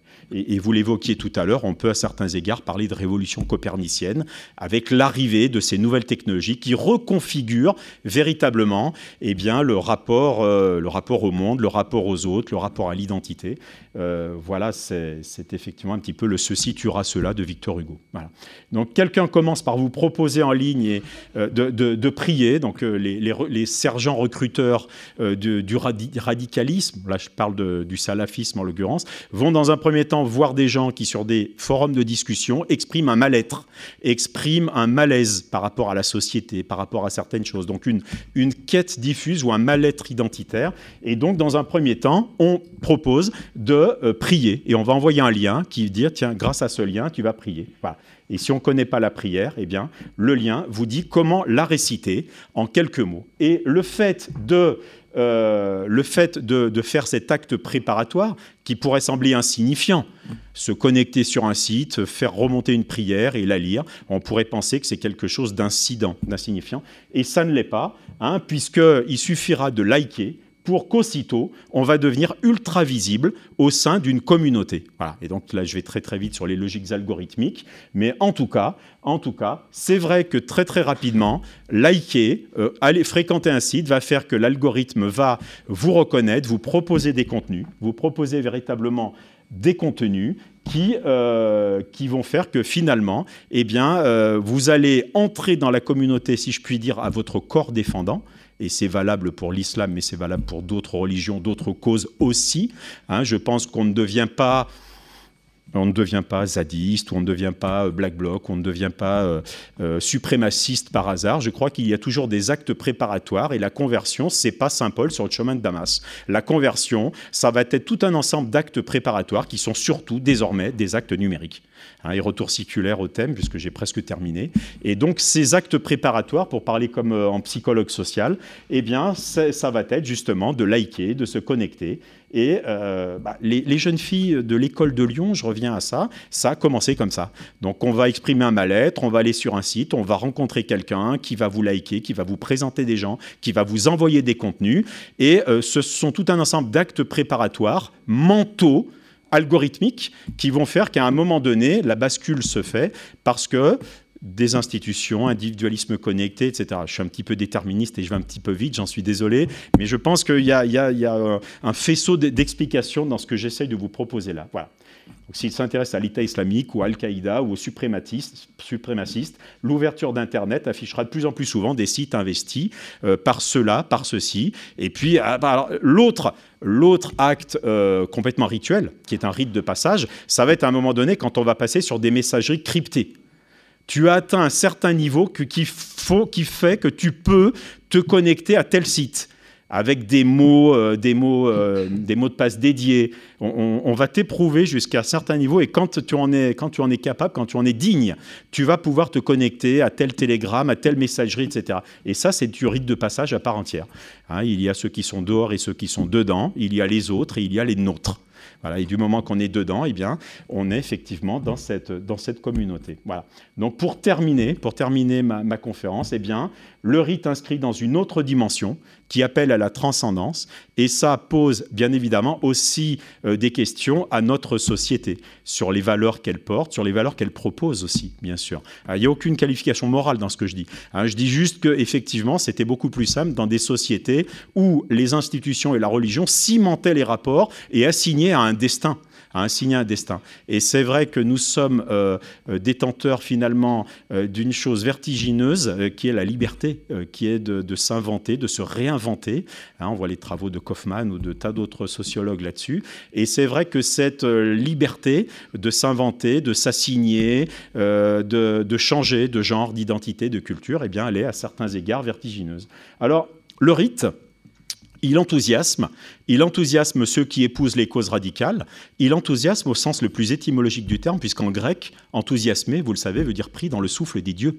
D'ailleurs, on voit les étymologies qui, parlent aisément, le un, le en inclusif, le théo, euh, théologie, et puis l'asme qui est le souffle, et donc être enthousiasmé, c'est véritablement être pris dans le souffle des dieux. Et je crois qu'à certains égards, eh bien, les euh, conversions express, euh, quelles que soient les valeurs ou les contre-valeurs qu'elles portent, eh bien, elles euh, elles enthousiasment à certains égards. Voilà.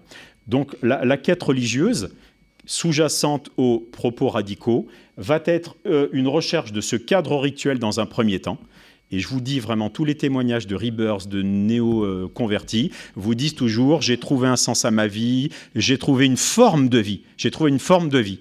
Je mange différemment, mon rapport aux femmes, mon rapport aux médias, mon rapport à la musique, mon rapport... Euh, tout est différent, tout est différent. C'est une obsession. À certains cette clôture entre le licite et l'inlicite devient une véritable obsession. On passe sa vie à se purifier et on passe sa vie à fuir l'impur. Voilà. Et, ça, c'est quelque chose que le rite donne. Et d'ailleurs, tout ce que je vous dis depuis un moment euh, nous fait penser à quoi? Nous fait penser aux sectes, bien évidemment. Mais entrer dans une secte, c'est changer d'identité, c'est changer de manière de s'habiller, de s'alimenter. Euh, voilà, c'est se désocialiser par rapport à sa famille et ses anciens amis pour se resocialiser dans la secte. Voilà, donc le rite est une forme et dans la, dans le, dans la forme, on met un dogme. Et le dogme, effectivement, ça peut être quelque chose qui sert des choses qui vont être euh, reconnues socialement et puis parfois ce sont des contre-valeurs, effectivement. Quand, voilà. Et, je pense quand même que la République, à certains égards, on voit la, crise des institutions actuelles, je crois que la République, elle a probablement oublié un cadre et raté un enchantement à certains égards. Hein. Voilà, donc euh, c'est un constat plus qu'un jugement moral, me semble-t-il, mais difficile, si je puis le dire aisément comme ça, de laïquer le laïc. Hein. difficile de laïquer le laïc, car la laïcité, elle est quand même très souvent en posture soit de riposte, soit en posture punitive. Hein, je fréquente assez euh, assidûment euh, Twitter. Les discours autour de la laïcité, ce sont toujours les excès ou les méfaits de la laïcité. C'est euh, les crèches, c'est etc., etc., le voile, etc. Mais c'est vrai que la laïcité, ou la République à certains égards, elle, a raté un enchantement, me semble-t-il, à, certains égards. Et, c'est vrai que c'est aussi notre carence à certains égards, dont nous prenons acte en, en voyant que, que, effectivement, la République, elle se fonde sur des valeurs, bien sûr, sur des principes avec des majuscules, mais c'est difficile de les faire infuser dans la société et de les faire infuser à certains égards dans, euh, dans la jeunesse. Voilà. Donc en conclusion, une phrase de Marc Abélès d'Anthropologie de l'État, un livre déjà ancien mais remarquable. Si le rituel n'est pas la seule clé de la réussite dans la conduite d'une politique, l'incapacité rituelle peut être le signe d'une impuissance plus générale et l'échec rituel l'échec d'une politique. Hein, et je crois que euh, c'est quelque chose qui me semble faire sens par rapport à la crise de l'Europe, par rapport à la crise des institutions. Et c'est vrai que finalement, ces causes radicales, elles offrent, pour le meilleur ou pour le pire, elles offrent effectivement un cadre, un enchantement, une eschatologie. Et, c'est, euh, quel que soit le caractère justiciable de discours qu'on va analyser aujourd'hui, c'est quelque chose qui, forcément, à défaut de nous poser problème, nous pose question déjà à nous qui sommes chercheurs. Voilà. Et puis la célèbre phrase de, Camus, dans son, euh, qui est plus, d'actualité que jamais, dans son célèbre discours lors de la réception du Nobel, voilà, chaque génération se, se croit vouée à refaire le monde. La mienne, c'est qu'elle ne le refera pas. Sa tâche est plutôt d'empêcher que le monde se défasse. Et c'est vrai que, euh, voilà, c'est un petit peu durkheimien, et je finis par l'anomie, hein, mais c'est vrai que nos sociétés individualisme connecté, à certains égards, sont des sociétés puissamment anomiques. Alors on se réinvente différemment, on se réinvente différemment, et, effectivement, on se réinvente parfois en épousant des causes qui vont être... Euh, voilà. Puis l'image de conclusion, parce que je l'ai prise à Florence il y a quelques mois, je la trouve quand même assez drôle la Sainte Vierge en Superman qui nous fait un clin d'œil en plus. Voilà, donc je trouvais cette image assez drôle. Je vous remercie infiniment de votre attention.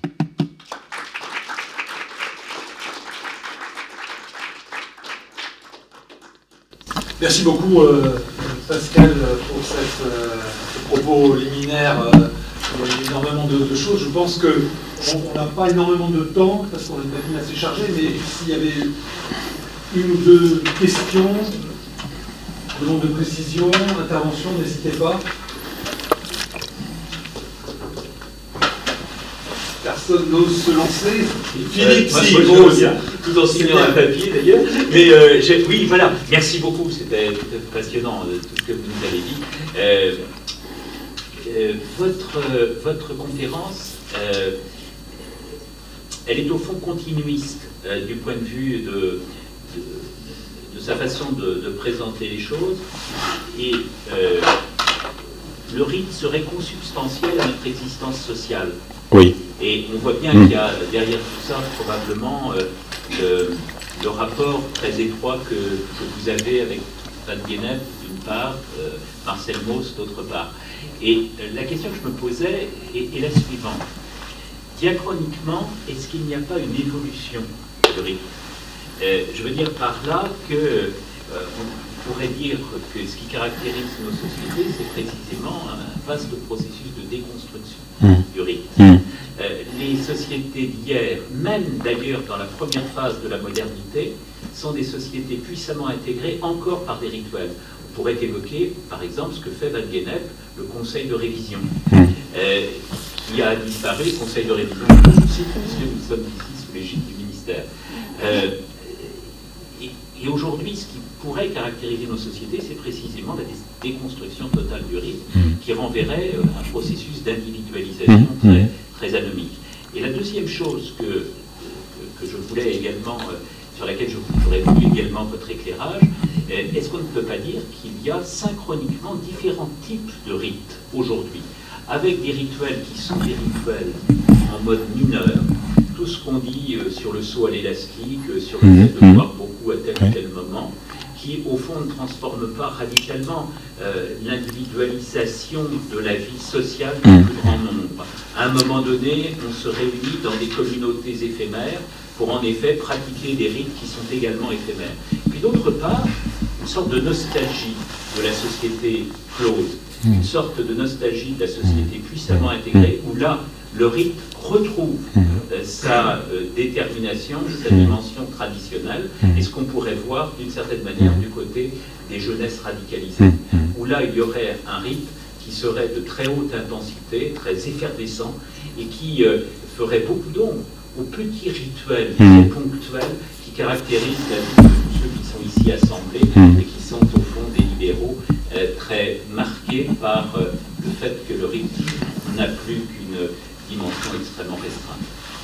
Je crois que d'abord, je vous remercie de, votre, de vos remarques. Je pense que les réponses sont dans les questions, finalement. Hein. Vous m'avez euh, posé des questions, mais vous y répondez tout à fait. Hein. C'est vrai qu'il euh, y a un continuisme dans ce que j'ai pu dire. C'est vrai, pas de nostalgisme, hein, parce qu'on est là pour prendre acte et non pas pour, euh, pour juger ou pour déplorer. voilà. Donc oui, vous avez raison. C'est vrai que j'ai écrit en 2005 un livre qui s'appelait Les nouveaux rites, du mariage gay aux Oscars, bien avant l'institution du... mon éditeur qui se situait juste en face d'ici, d'ailleurs, rue Jacob, je crois que j'avais fait ça chez Fayard.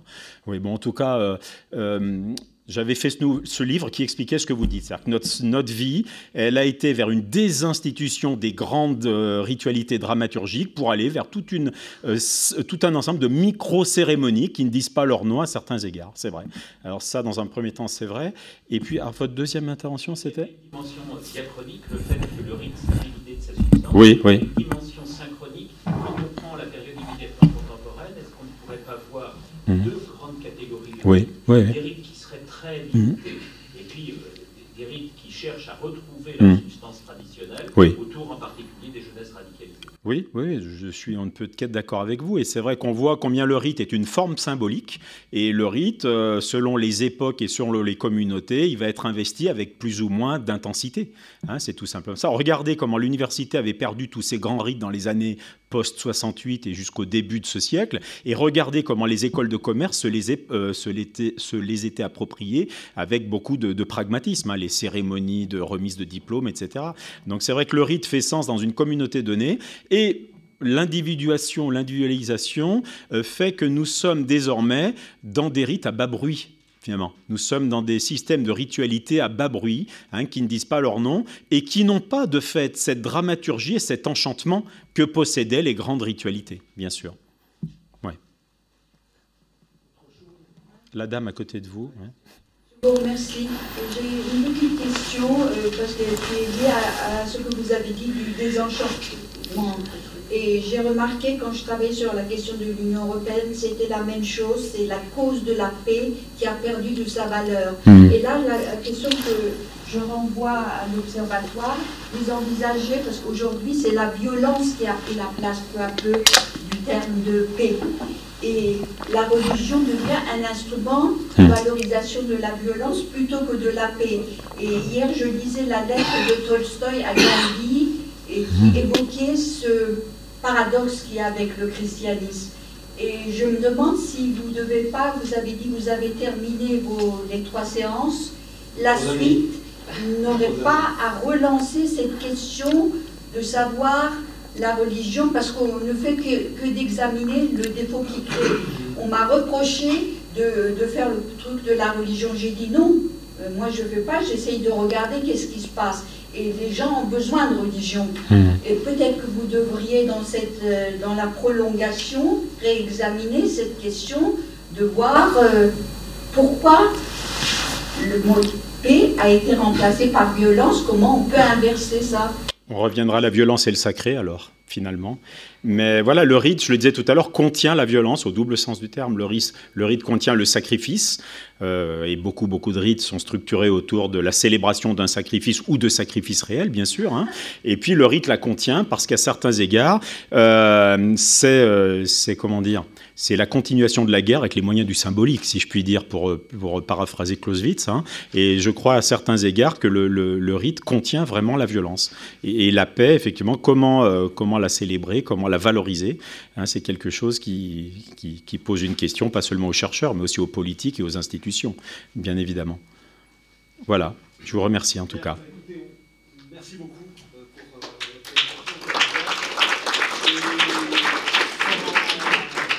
On enchaîne tout de suite sur, la première euh, table ronde, donc avec, euh, euh, Marc Nobel, Asma Hussein et Stéphane François. J'invite à venir à la tribune à côté. Il y, a des, il y a des choses à présenter après? Asna va présenter les. Oui, oui, oui, oui, bien sûr, bien sûr. Bien. Alors, on va commencer tout de suite par euh, donc la première table ronde sur les émetteurs et dynamiques de production des menaces religieuses, avec euh, trois interventions. Euh, donc, euh, je vais commencer par présenter mon, voisin qui, va ouvrir cette, série de communications. Donc, Marc Knobel, qui est historien et essayiste et directeur des études au CRIF, Conseil représentatif des institutions juives de France, et, qui a été membre euh, de, diverses euh, commissions de lutte contre l'antisémitisme euh, et contre le, racisme. Et il a également été rapporteur au moment à la Commission nationale consultative des droits de l'homme. je lui passe la parole donc pour, pour sa présentation qui, porte donc le titre Fièvre et poussée antisémite sur le net, examen de différents aspects. En premier lieu, euh, je tiens à vous remercier très cordialement de cette invitation à vous tous et euh, le série bien évidemment. Et cette invitation m'honore et nous honore tous collectivement, tous ceux qui prendront la parole bien évidemment par la suite. Ce sont des thèmes extrêmement importants. Euh, J'en ai pour une vingtaine de minutes, donc j'ai un fil conducteur. Et nous aurons l'occasion peut-être d'en reparler par la suite avec les questions que vous voudrez bien nous poser les uns et les autres. Moi, je ne suis pas un spécialiste euh, du djihadisme, mais j'ai tenté de, faire quelque chose ici. Et dans cet exposé, nous allons justement tenter de survoler très rapidement comment l'antisémitisme se développe sur Internet. Quels sont les supports utilisés, les modes de diffusion, la méthodologie, quel impact éventuellement. Et pour dresser ce panorama qui est très succinct, en 20 minutes on ne peut pas dire grand-chose, nous nous servirons de quelques exemples que je pense être significatifs. Mais euh, vous me pardonnerez, parce que je suis un vilain petit canard, donc j'ai décidé de ne pas me limiter aux menaces religieuses, mais j'avais demandé, demandé au préalable si je pouvais élargir la problématique et parler de différentes mouvances. La mouvance djihadiste, par exemple, mais également l'extrême droite, et le réseau Dieudonné euh, Soral en tant que tel, pour évoquer cette question de l'antisémitisme sur Internet. Et puisqu'il m'a été autorisé de le faire, je m'empresserai de le faire, c'est-à-dire de, de déborder, mais en même temps les sujets sont liés, et le fond commun, le tronc commun, c'est soit le racisme ou l'antisémitisme, voire l'homophobie. Et là, nous avons affaire à des, à des gens ou à des courants qui sont d'une virulence absolument extrême. Nous allons donc commencer par examiner ce qui se passe. Enfin, je vais commencer très, avec beaucoup d'humilité par examiner ce qui se passe dans la mouvance islamiste. De nombreux écrits développent des discours anti-occidentaux qui trouvent d'abord leur justification sous une forme ou sous une autre dans les textes sacrés. On s'étend longuement sur la corruption de la parole divine, le Coran, par les juifs surtout et les chrétiens également, qui prêcheraient par anthropomorphisme, associationnisme et idolâtrie.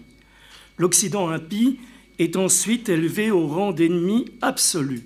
Puis, les diatribes anti-américaines mais également antisémites ou antichrétiennes, viennent clore le tout. Le sociologue Sami Amgar estime qu'Internet est devenu la principale source d'informations religieuses, mais aussi le principal pourvoyeur de radicalité. À la question de savoir qui lui avait été posée, quelle tendance de l'islam on trouverait sur la toile, donc au conditionnel, Sami Amgar répond toutes, mais un site sur deux, je le cite, est de tendance salafiste car le salafisme a été le premier à fonder son mode de prédication et de recrutement de fidèles sur cet outil qu'est l'Internet. Il y distingue également deux autres tendances. Il y distingue dans cette tendance deux tendances, bien évidemment, que vous connaissez, qui est le salafisme djihadiste et le salafisme quiétiste.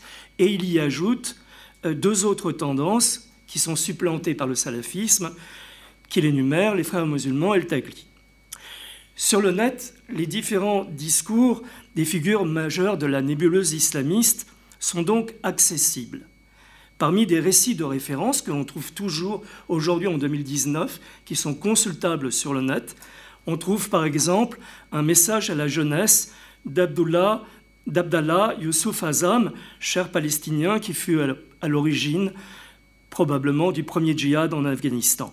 Je le cite Rien que le djihad et les armes pas de négociation, pas de discours, pas de dialogue. Répétait celui qui fut, comme vous le savez, probablement également l'un des modèles de Ben Laden. Allah nous prépare à la victoire, détaillé pour sa part sur une trentaine de pages traduites à partir de cours enregistrés que vous trouvez encore sur le net, l'Américain d'origine yéménite Anwar al-Flaki, un imam qui a été abattu au Yémen en 2009. Propagandiste djihadiste, il avait fait de la toile son principal outil d'influence et pour avoir été et passe pour avoir été le conseiller spirituel de quelques auteurs des attentats de l'année du 11 septembre de l'année 2001. Et une des figures favorites de toute cette rhétorique vise à transformer les juifs, les sionistes, les israéliens, mais les juifs globalement, en fait, globalement, en Asie. Je cite, Si vous ne combattez pas les juifs, ces porcs, vous êtes des castrés, des hommes émasculés, peut-on écouter dans une vidéo accessible sur le net, ou c'est encore le cher Al-Qaradawi, qui est une sommité du monde musulman sunnite, qui du, Qatar, où il est à l'heure actuelle, nous explique en arabe et dans une vidéo que l'on trouve sur YouTube, je le cite, que Allah punit régulièrement les juifs pour leur corruption. Hitler, ajoute-t-il, avec tout ce qu'il leur a fait, et bien que cela ait été exagéré par les juifs, ajoute-t-il, a réussi à les remettre à leur place. C'est un châtiment divin. Et il termine en disant, si Allah veut, la prochaine fois, ce sera par la main des musulmans. Mais cette nazification des juifs en tant que tels dépasse largement le conflit israélo-palestinien et devient une vraie figure de style dans le traitement d'autres actualités, d'autres sujets d'actualité. Par exemple, elle a été étendue aux Américains lorsqu'ils ont ouvert un camp, entre guillemets, à Guantanamo. On pouvait lire un billet sur un site qui était intitulé Guantanamo égale Auschwitz. Et ce négationnisme représente, en quelque sorte, une véritable façon de penser le monde. Et le complotisme y est par ailleurs partout présent. Selon ces sites, par exemple, les attentats du 11 septembre seraient un coup monté des Américains, mais surtout des Israéliens, entendez par là des sionistes contre l'islam. Le djihad armé deviendrait donc une obligation pour défendre les musulmans. Je cite Lorsque les ennemis d'Allah placent leurs épées sur la gorge des musulmans et terrorisent leurs enfants et les personnes âgées, alors il est obligatoire pour tous ceux qui en sont capables de les combattre de répandre le sang leur sang pardon, et de faire le djihad contre eux jusqu'à la libération complète de la Palestine et de tous les pays musulmans. Notez de la Palestine et de tous les pays musulmans. Peut-on lire sur un site francophone et pour, Daesh, eh bien, nous avons à notre disposition des outils de propagande qui sont disponibles en anglais ou dans d'autres langues pour le djihad mondial, pour vanter, forcer, encourager le djihad mondial et tout ce tout ce matériel se trouve sur Internet. Par exemple, pour son premier numéro intitulé Le retour du califat, Dabik, qui est le journal en PDF de Daesh, donne la parole à feu Abou Bakr al-Baghdadi. Quel est le fond idéologique de Dabik Eh bien, Dabik explique que le temps est venu de l'Apocalypse, après des siècles de guerre sainte, il décrit les combats en Irak et en Syrie, il parle d'une guerre de civilisation. Objectif, selon Dabik, envahir, je les cite, la péninsule arabique et Allah va nous permettre de la conquérir. Il sera alors temps d'envahir la Perse et Allah va nous permettre de le faire. Enfin, il est temps d'envahir Rome et Allah nous permettra de le faire. Voilà en substance ce que l'on peut lire dans le deuxième numéro d'une autre publication djihadiste intitulée De Floud, en français l'inondation. Et que dit Abou Bakr, que disait plutôt Abou Bakr al-Baghdadi également? Et que retrouvait-on sur Dabik Ceci, je le cite. Ô communauté islamique, le monde est divisé en deux parties, en deux tranchées. Il n'y a pas de troisième. Le camp de l'islam et de la foi et le camp de la mécréance et de l'hypocrisie. Le camp des musulmans et des moudjahides, là où ils sont, et le camp des juifs, des croisés, de leurs alliés, et avec eux toutes les nations de la mécréance et de ces religions dirigées par l'Amérique et la Russie et gouvernées par les juifs. C'est ce terme que l'on retrouve souvent, gouverné par les juifs. Au-dessus de cette pyramide qu'ils décrivent comme étant une pyramide du mal, dans laquelle on trouverait les Russes, les Américains, et qui vous voulez, et qui ne leur ressemble pas en vérité, y compris les musulmans d'ailleurs, on trouve gouverné par les juifs. Et comme une image vaut mieux comme mille mots, c'est un sujet qui a été abordé par l'excellent, l'excellente dans votre excellente intervention. Le magazine, ces magazines regorgent d'images souvent terrifiantes. Par exemple, le numéro 3 de Dabik, en langue française, s'ouvre sur une photographie atroce, celle du journaliste américano-israélien Sevon Sotloff, juste avant qu'il n'ait été décapité en septembre 2014. La terreur se lit sur son visage, ça c'est clair. Dans l'Express, le 2 octobre 2014, le politologue Assiem El-Difraoui expliquer la stratégie menée. L'ultraviolence constitue la marque de fabrique du mouvement. Les mises en scène de décapitation, il a raison, ou d'assassinats en masse sont filmées au grand plan.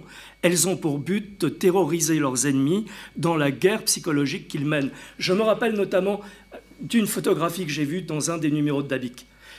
sur des marches d'escalier nettoyées, au troisième rang d'une marche d'escalier, une tête décapitée. En définitive, cette propagande s'adresse principalement à de jeunes musulmans et des convertis, ce que vous avez parfaitement expliqué tout à l'heure.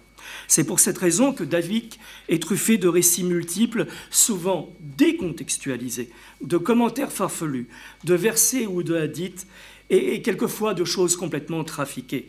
Au final, c'est là la force terrifiante de David, pensée et conçue comme un puissant outil de propagande numérique et les pages regorgent de propos profondément antisémites également. Pas seulement, bien évidemment. Les musulmans prennent pour leur, garde, leur grade également, les chiites aussi, et, tous ceux qui ne leur ressemblent pas. Mais les propos antisémites sont très présents euh, sur ces publications. Au-delà des sites islamistes ou des djihadistes dont je, parle très très brièvement ici, vous m'en excuserez, plus généralement on trouve d'autres sites et d'autres sites qui s'adressent aux musulmans, communautaires ou pas. Et il n'est pas rare que sur ces sites, disons peut-être un peu plus communautaires, par exemple, le conflit israélo-palestinien soit un marqueur puissant. Ce n'est pas étonnant. Bon, car la solidarité avec la cause palestinienne y est toujours très présente. Ce n'est pas étonnant non plus. Cependant, il n'est pas rare que les textes ou les commentaires publiés ici ou là ne soit pas que l'affirmation d'une solidarité envers la cause palestinienne et le peuple palestinien, et ne demande pas simplement la destruction d'un État, il ne soit pas simplement la critique d'une raison d'État ou de politique au pluriel. Non. Elle puise, certains textes, certains sites puisent dans les mythes conspirationnistes millénaires, mais aussi dans les stéréotypes constants. C'est pour cela que l'on trouve le juif égorgeur d'enfants, le juif tueur d'enfants, le juif qui empoisonne les puits, le juif qui va récolter le sang des enfants, le juif qui veut gouverner le monde, le juif qui veut dominer le monde, et, ainsi de suite. Et ainsi de suite. Et tous ces textes, et toutes ces photos, ces illustrations regorgent d'une violence inouïe. Ils recyclent en permanence et réactualisent toutes les haines antisémites. Mais il est aussi un autre univers terrifiant, et là j'avais débordé un peu de, de mon sujet, vous me pardonnerez, mais on est entre nous et c'est aussi intéressant, peut-être, celui des réseaux que moi j'appelle asociaux. Comment se développe l'antisémitisme dans les réseaux asociaux? Depuis quelques années, on peut parler de déferlante antisémite ou raciste ou homophobe sur les réseaux sociaux sur fond d'hystérisation et de haine. On se souvient par exemple que sur Twitter, dans les années 2012, le hashtag un bon juif auquel a suivi le hashtag un bon noir et le hashtag etc. avait suscité un nombre record de tweets à caractère raciste ou à caractère antisémite qui témoignaient de la résurgence d'un racisme et d'un antisémitisme, notamment à l'égard des juifs, particulièrement inquiétant. Mais Twitter, c'est aussi cette valse horrible que vous regardez, qui soigne de haine, qui appelle au meurtre, qui blesse durablement, qui fait pleurer, qui fait désespérer l'humanité, comme ces messages en 280 caractères à l'acide, des bombes, des balles, qui giflent, des mots, qui tuent, qui visent tout le monde. Je cite Sale juif, tu vas crever. Ta mère est morte dans les camps, tu vas crever toi aussi. Va te faire foutre, sale juif. Sale pédé. Femme, je te viole. Je vais te défoncer, sale noir. Sale arabe. Etc. Etc etc. Tout cela avec l'anonymisation qui caractérise ces vaillants courageux et les 280 caractères que vous connaissez par ailleurs. Et dans les réseaux asociaux, le négationnisme y est présent. Au cours des années 1980-1990, comme vous le savez, foisonnèrent de petits brûlots, de petites revues, entre guillemets, revues négationnistes. Le développement de l'historiographie sur le génocide juif d'une part, et l'interdiction faite de tenir des propos niant les crimes contre l'humanité, d'autre part, ont stoppé les négateurs.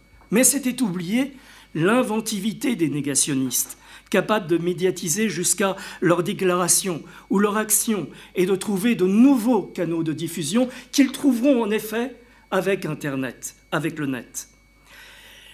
Dès le milieu des années 90, ils vont utiliser ce, que, ce nouveau mode de, communication avec une certaine rationalité. C'est gratuit, il n'y a pas de modération, il n'y a pas de régulation, allons-y, lâchons-nous. Ce qui était caché ne l'est plus. Il suffit de taper sur votre moteur de recherche préféré les mots-clés Robert Forisson, Gaza juif, savon juif, euh, Shoah, camp d'extermination, pour tomber sur des contenus ou des sites négationnistes d'une très rare violence. Mais le négationnisme sur le net ou ailleurs fluctue et évolue aussi. Ce n'est plus le négationnisme d'il y a une dizaine d'années avec ses différentes expressions, celles que l'on connaissait à l'époque, et il peut prendre des formes différentes et étonnantes, avec notamment Dieudonné Mbala Mbala. En décembre 2008, Dieudonné se produit au Zénith. Le négationniste Robert Forisson se voit remettre un prix devant 5000 personnes, le prix de l'infréquentabilité et de l'insolence, par le dénommé Jackie Sigaud. Le technicien de Dieudonné est en chemise de nuit sur scène avec une étoile jaune, une énorme étoile jaune sur la poitrine, découpée. La salle adore. Jackie ne comprend pas pourquoi, dit-il, à Dieudonné il doit se déguiser en juif. Dieudonné répond C'est pour que les gens n'oublient pas, en ricanant. Et Jackie, ovationné par le public, quitte la salle en bêlant N'oubliez pas, n'oubliez pas, n'oubliez pas. Et les gens applaudissent. En mars 2009, Dieudonné Hillard filme un sketch avec le même Robert Forisson, qui à cette occasion est coiffé d'une kippa, d'une kippa. Puis il réalise un long métrage uniquement disponible sur Internet. Ce, long métrage s'intitulait L'antisémite. Il a été coproduit par une société franco-iranienne, avec aussi de l'argent iranien, dont le sujet gravite autour d'un personnage alcoolique, violent, déguisé en officier nazi pour un bal costumé. Et le négationniste Robert Forisson y joue pendant quelques minutes son propre rôle. Enfin, en octobre 2018, sur Internet, on trouve encore Dieudonné, mais cette fois pleurant la mort de son héros, Robert Forisson. Triste sur Internet, il s'exclame alors, je le cite, Robert Forisson nous a quittés, je perds un ami, un homme exceptionnel qui m'a beaucoup inspiré. Je sais que la soif de vérité à laquelle il était enchaîné et à présent apaisé, elle aura fait de sa vie une œuvre incomparable. Dans un monde normal, ta place sera au Panthéon, dit-il. Tu es le seul homme pour qui je vais m'imposer un devoir de mémoire. Pensez que Dieudonné était candidat contre Marie-France Thierbois dans les années 90 et contre le Front National, hein, c'est le même homme. Dieudonné poursuit une stratégie que décrit Éric Marty, professeur à l'Université de Paris 7. En premier lieu, dénier la qualité de victime aux Juifs en leur attribuant les signes de leur propre bourreau. En deuxième lieu, faire des Juifs les artisans du martyr noir et de l'esclavage. En troisième lieu, se donner soi-même comme victime en dénonçant le lynchage dont il se dit victime. Cet antisémitisme-là traverse également des mouvements radicaux noirs américains, les Black Panthers ou Nation of Islam, dont le chef est Louis Farrakhan. Pour Dieudo, les premières victimes du racisme sont les Noirs et les Maghrébins. Succès garanti, car sa cible est toute trouvée, les banlieues difficiles et les minorités. La thématique du tous pourri imprègne totalement ses spectacles, et notamment ses vidéos sur le net. Et le discours porte. Pourquoi? Cela fait depuis des années que les supporters probables et les fans de Dieudonné, notamment, ont investi les réseaux asociaux, en premier lieu Facebook. Les messages qu'ils déposent sont particulièrement violents. Le nombre de pages antisémites n'avait pas cessé d'augmenter en tant que tel, mais ce sont surtout les messages et les vidéos négationnistes qui ont pris de l'ampleur. Là, par exemple, on affirme sur Facebook que l'on est pour la, je cite, séparation de l'État et de la religion de l'Holocauste.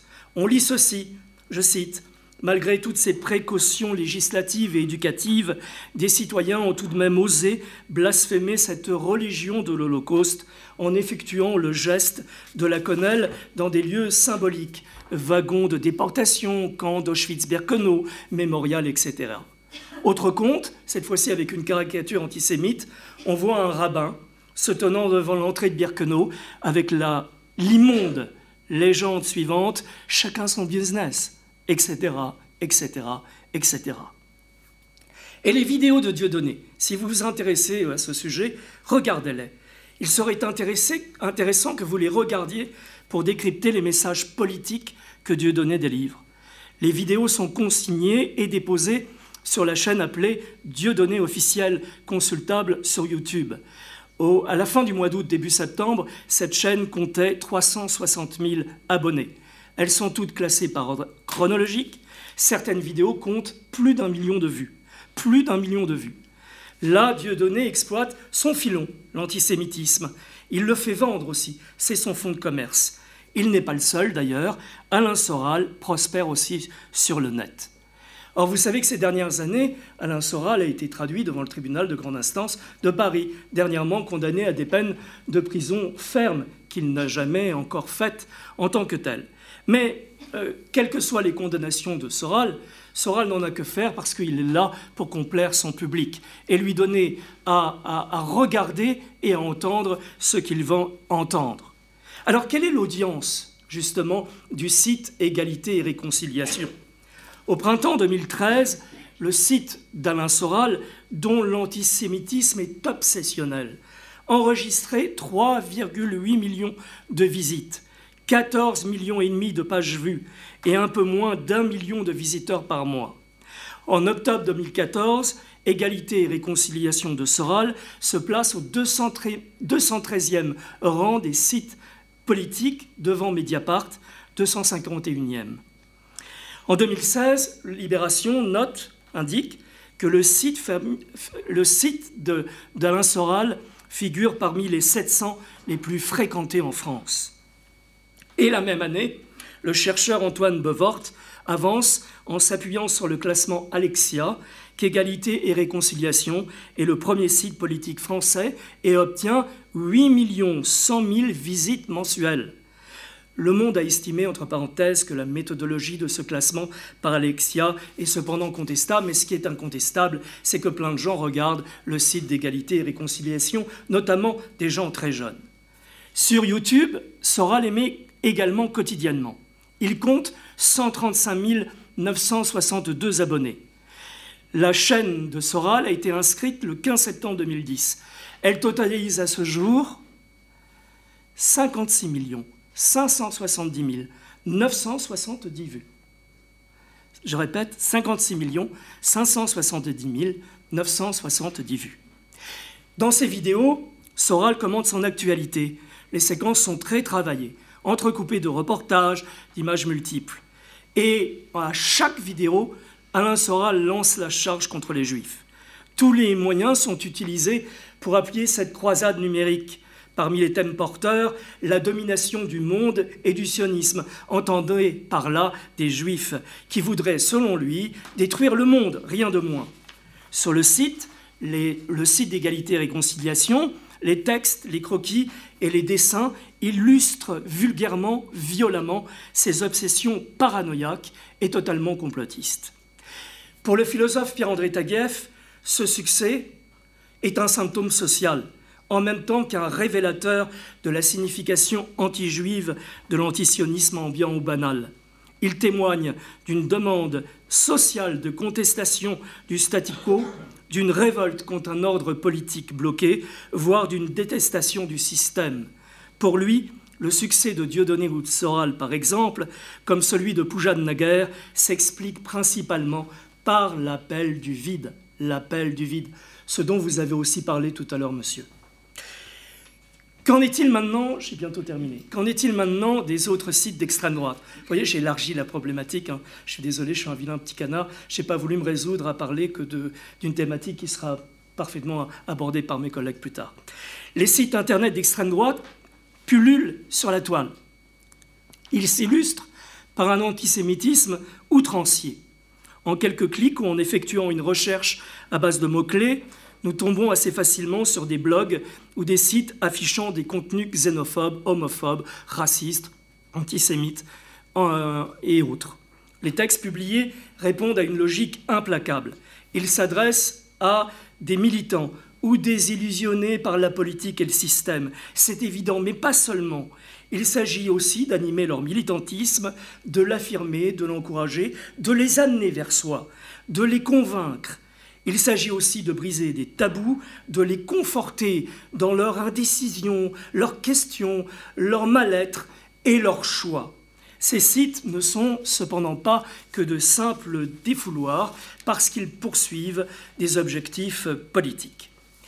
Certains de ces sites, il y a un calcul qui a été fait euh, par un, site internet qui s'appelle transeuropeexpress.com, il y en aurait environ un peu moins de 400 de sites d'extrême droite, sont, euh, vous savez que c'est un terme générique, donc il y a différentes familles, sont euh, ont été classés par famille, et les familles sont différentes. Nous avons d'un côté des identitaires, nous avons la droite nationale, nous avons les traditionalistes, nous avons l'entourage du Front National, nous avons des tendances réactionnaires. Bref, nous avons dans cette sorte de jungle-là toutes les tendances, tous les courants de l'extrême droite, et tous les courants de l'extrême droite y sont représentés sans toutefois entre eux de véritables unités idéologiques, sauf peut-être en ce qui concerne la détestation des immigrés, la détestation des minorités et la, détestation des juifs en tant que tels. Certains sites sont à la fois nationalistes, anticapitalistes, anticommunistes, anti-américains et très violemment antisionistes et antisémites, mais ce n'est pas une obligation. Enfin, il y a des blogs et des sites traditionnalistes qui peuvent être différents les uns des autres. Si le socle commun de ces sites traditionnalistes est d'être hostile évidemment à Vatican II, de faire profession d'homophobie, bien évidemment, de s'opposer à l'avortement aussi, à l'euthanasie encore, à la République toujours, à la démocratie également, certains versent dans un antisémitisme obsessionnel.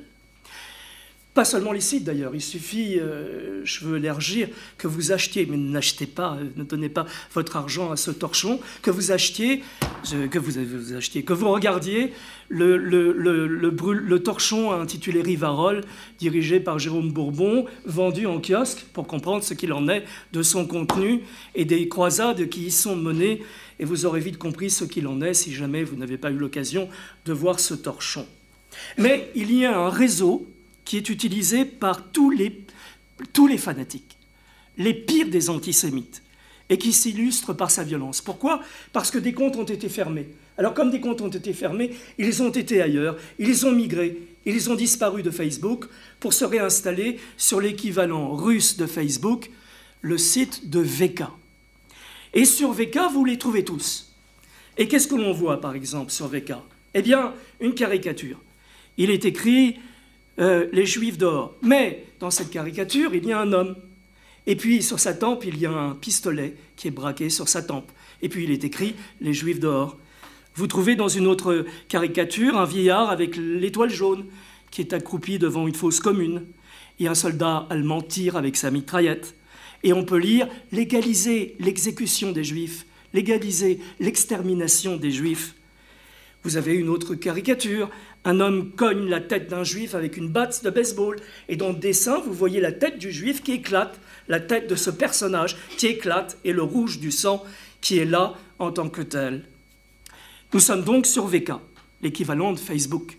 Et des militants d'ultra-droite française ou francophones, des fanatiques, s'y retrouvent et utilisent VK pour ouvrir des comptes ou parler entre eux et s'alimenter, s'auto-alimenter c'est là que le mimétisme se fait en vérité, parce que ce sont des circuits fermés. Donc les gens sont poussés par leur haine et se poussent eux-mêmes entre eux dans leur haine respective. Ils en rajoutent des couches. C'est un peu comme le cas des profanations de cimetières. Quand il y a une profanation de cimetière, si elle est médiatisée, dans la semaine, vous, entendrez parler de deux autres ou trois autres euh, profanations de cimetières dans la même région, avec les mêmes modes opératoires. Et quelquefois pire, ça va monter en graduation, ça va monter en violence. C'est cela aussi, l'Internet que vous avez décrit, monsieur, tout à l'heure avec beaucoup de succès. Et quand on regarde tous ces réseaux sociaux, moi je pense à une chose, je me dis que ces réseaux sociaux me font penser à des fausses à purin. Et le purin, il est là en effet. Il suffit de le chercher, on le trouve. Ma conclusion, elle va être très brève. Dans ce très bref euh, panorama que j'ai fait avec beaucoup d'humilité et très incomplet, et tout ce que vous voulez, je vous prie de m'en excuser. Je vous renvoie à tout ce qui a été publié et aussi à quelques-uns de mes travaux sur la question. Et par petites touches, j'ai essayé, euh, par petites touches que je pensais être euh, suffisamment caractéristiques, de voir comment le net est utilisé par tous ces fanatiques et comment l'antisémitisme s'y répand et comment il devient extrêmement préoccupant tout autant que l'homophobie et le racisme lorsqu'ils s'y répandent, et bien évidemment, oui, ils s'y répandent. Avec le, haine, avec le net, pardon, la haine s'est démocratisée. J'ai trouvé dans le point une très belle formule, une très belle citation dans le point du 2 février 2017 du journaliste algérien Kamel Daoud, qui résume très bien en une phrase la situation qui est valable pour chacune des haines colportées par ces fanatiques. Je le cite L'effet poubelle, l'anonymat, la gratuité de l'espace, la chronie et l'utopie y permettent de tout dire et de tout attaquer. Cette propagande haineuse est donc accessible en un clic, et c'est là la nouveauté par rapport aux années 80-90. Elle existait, mais elle était cachée. Il fallait aller dans une librairie peu achalandée et, plus ou moins interdite pour trouver à peu près les mêmes contenus. Aujourd'hui, c'est à la portée de tous. Je voudrais terminer juste, si vous me permettez, par deux dernières phrases, par un exemple tout à fait personnel. Il y a ce que l'on regarde, ce que l'on cherche, ce que l'on essaye d'expliquer avec des mots plus ou moins intelligents, plus ou moins intelligibles, avec des choses compliquées. Ce sont des choses compliquées. Et puis derrière, il y a l'être humain. Je voudrais vous raconter une anecdote. Ce n'est pas une anecdote, c'est une histoire qui m'est arrivée. L'année dernière, il y a deux, trois ans, j'ai interviewé un, footballeur euh, assez connu, champion du monde en 98. Et puis un jour, sur le site mal dénommé Démocratie participative, qui est le site d'un fanatique antisémite, d'un néo-nazi, qui vit aujourd'hui au Japon. Il n'y a pas d'extradition possible entre euh, le Japon et la France, qui lui-même est fiché S eh bien, il a sorti cette vidéo et puis il nous a affublé euh, de choses diverses. En ce qui me concerne, il m'a mis une étoile jaune. Le parquet, à la suite de tout ce qui a été fait sur ce site, a pris les devants et a demandé le blocage de ce site qu'ils ont obtenu. Et c'est une bonne chose. J'ai été au tribunal, j'ai porté plainte, j'ai été je m'excuse de personnaliser, mais en même temps, il y a l'humain derrière. J'ai porté plainte et j'ai été témoigné au tribunal. Juste avant de témoigner chez moi, j'ai ouvert une porte de tiroir que je n'avais pas ouverte depuis que j'étais enfant. J'ai été chercher l'étoile jaune de mon père.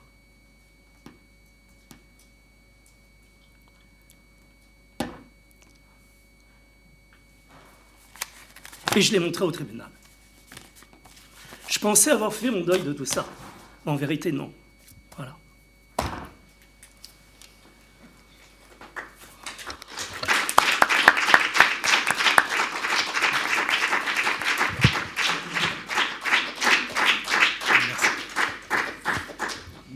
merci beaucoup pour ce, si je puis dire, merci pour ce panorama, mais accablant, euh, en, effet. Euh, pas surprenant malheureusement, mais, malgré tout quand même assez, accablant. Euh, on, va, on va poursuivre avec la, présentation de Hasnal Hussein, qui est, prie, sociologue des médias et du genre, euh, chercheuse, associée au centre Émile Durkheim de, Bordeaux. Euh, donc ses recherches s'intéressent l'analyse de la propagande des groupes djihadistes par le texte, l'image et le son. Euh, et elle est l'auteur en particulier du carnet de recherche sur le thème contre-discours radical. sa communication s'intitule Les arguments d'autorité religieuse dans la propagande de l'État islamique. Donc on va continuer avec la propagande. Euh, je, remercie euh, le série pour cette invitation-là. Euh, et c'est très dur de, vraiment, après ce que je viens et aussi ce que vous avez entendu, c'est très, très, très dur. Et je suis navrée que mon intervention va aussi dans un sens encore plus pessimiste parce que je vais vous présenter mes recherches sur la propagande djihadiste que je mène depuis 2015 maintenant. Euh, on ne sait pas pour euh, noircir encore le tableau, mais aujourd'hui, c'est plus que nécessaire d'aborder la question de la radicalisation et du djihadisme, pour être plus précis, à partir de l'offre idéologique et religieuse qui contribue très fortement au basculement dans, cette forme de radicalité. C'est très important si on, ne s'intéresse pas, à mon sens, à, à cette offre-là, à l'analyse de cette offre-là, euh, on ne peut pas comprendre euh, les mécanismes euh, qui sous-tendent euh, ce processus de radicalisation. Euh, tout à l'heure, euh, mon collègue, il a travaillé, il a, fait une brillante intervention sur le rituel, hein, sur le rite. Je vais y revenir avec quelques illustrations parce que vous allez voir, ça va être aussi une sorte de démonstration par l'image et euh, aussi euh, le texte pour essayer de comprendre comment euh, une idéologie aussi mortifère, aussi belliqueuse, peut arriver à séduire, parce qu'il y a toute une stratégie de séduction qui est, qui, est mise en place derrière cette propagande. Donc, mais aussi à recruter, mais à convaincre et à pousser des personnes euh, jusqu'à l'acte, violent, extrêmement violent, je dis même. Donc, euh, euh, très brièvement, par rapport à, la méthodologie de travail, je vais essayer de faire. Donc, moi, je travaille sur toute l'offre idéologique et, médiatique qui existe sur Internet et principalement produite par le groupe État islamique. Donc là, ce que, je, vais vous montrer, ce sont essentiellement des captures d'écran, mais je vais aussi reprendre, euh, je ne vais pas pouvoir tout le temps peut-être euh, préciser qu'il s'agit euh, des propos propagandistes, puisque vous allez voir, mais c'est très important aussi que vous puissiez être familiarisé avec les codes, avec le rhétorique de cette propagande-là. Donc, euh, ce travail que je mène, donc, je, m'intéresse à toutes sortes de productions médiatiques qui existent sur Internet en trois langues essentiellement, donc euh, en langue arabe, français et anglais. Donc euh, ça me permet, si vous voulez, d'avoir une approche plus globale de, autour de cette question-là, puisque si on s'intéresse spécifiquement à la propagande euh, francophone ou anglophone, on peut louper beaucoup de choses qui sont aussi intéressantes. Donc euh, là, euh, excusez-moi, donc tout à l'heure, Monsieur Knobel a parlé beaucoup de Daberg. Donc je travaille sur un corpus extrêmement large qui existe depuis 2006 sur Internet en plusieurs langues. Et euh, donc, euh, notamment, je, m'intéresse euh, principalement aux revues numériques comme la revue d'Aber, qui est la revue francophone, et la revue, la revue anglophone, pardon, et la revue francophone d'Al-Islam. Et la revue, enfin maintenant, d'Aber s'appelle Rumia, on a changé un peu de titre. Euh, je m'intéresse aussi, désolé pour l'image, euh, au bulletin d'information euh, ou bulletin de guerre arabophone qui est publié par Daber, là où il y a aussi beaucoup de contenu extrêmement intéressant pour mieux appréhender euh, cette propagande-là et qui d'ailleurs continue à exister et à sortir, contrairement à d'autres revues.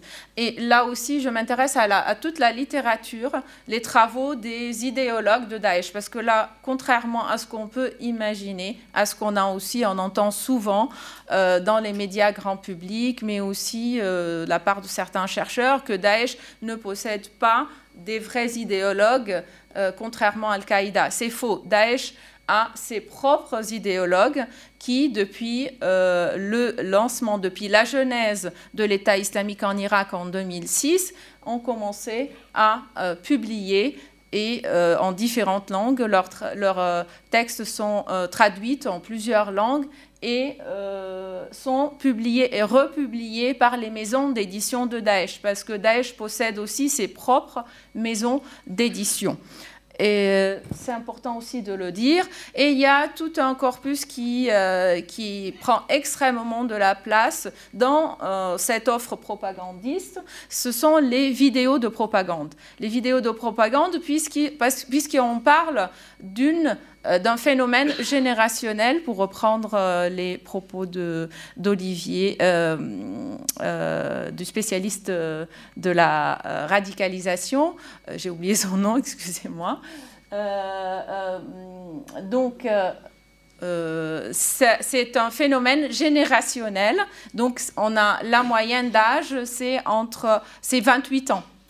Donc, cette propagande s'adresse principalement à euh, des jeunes, très très jeunes, et, et comme on sait aussi que euh, l'audiovisuel YouTube, par exemple, c'est le réseau social par excellence qui est très fréquenté par les jeunes, donc on comprend très rapidement pourquoi ce choix de euh, passer, d'utiliser les vidéos de propagande pour, pour propager cette cette idéologie-là.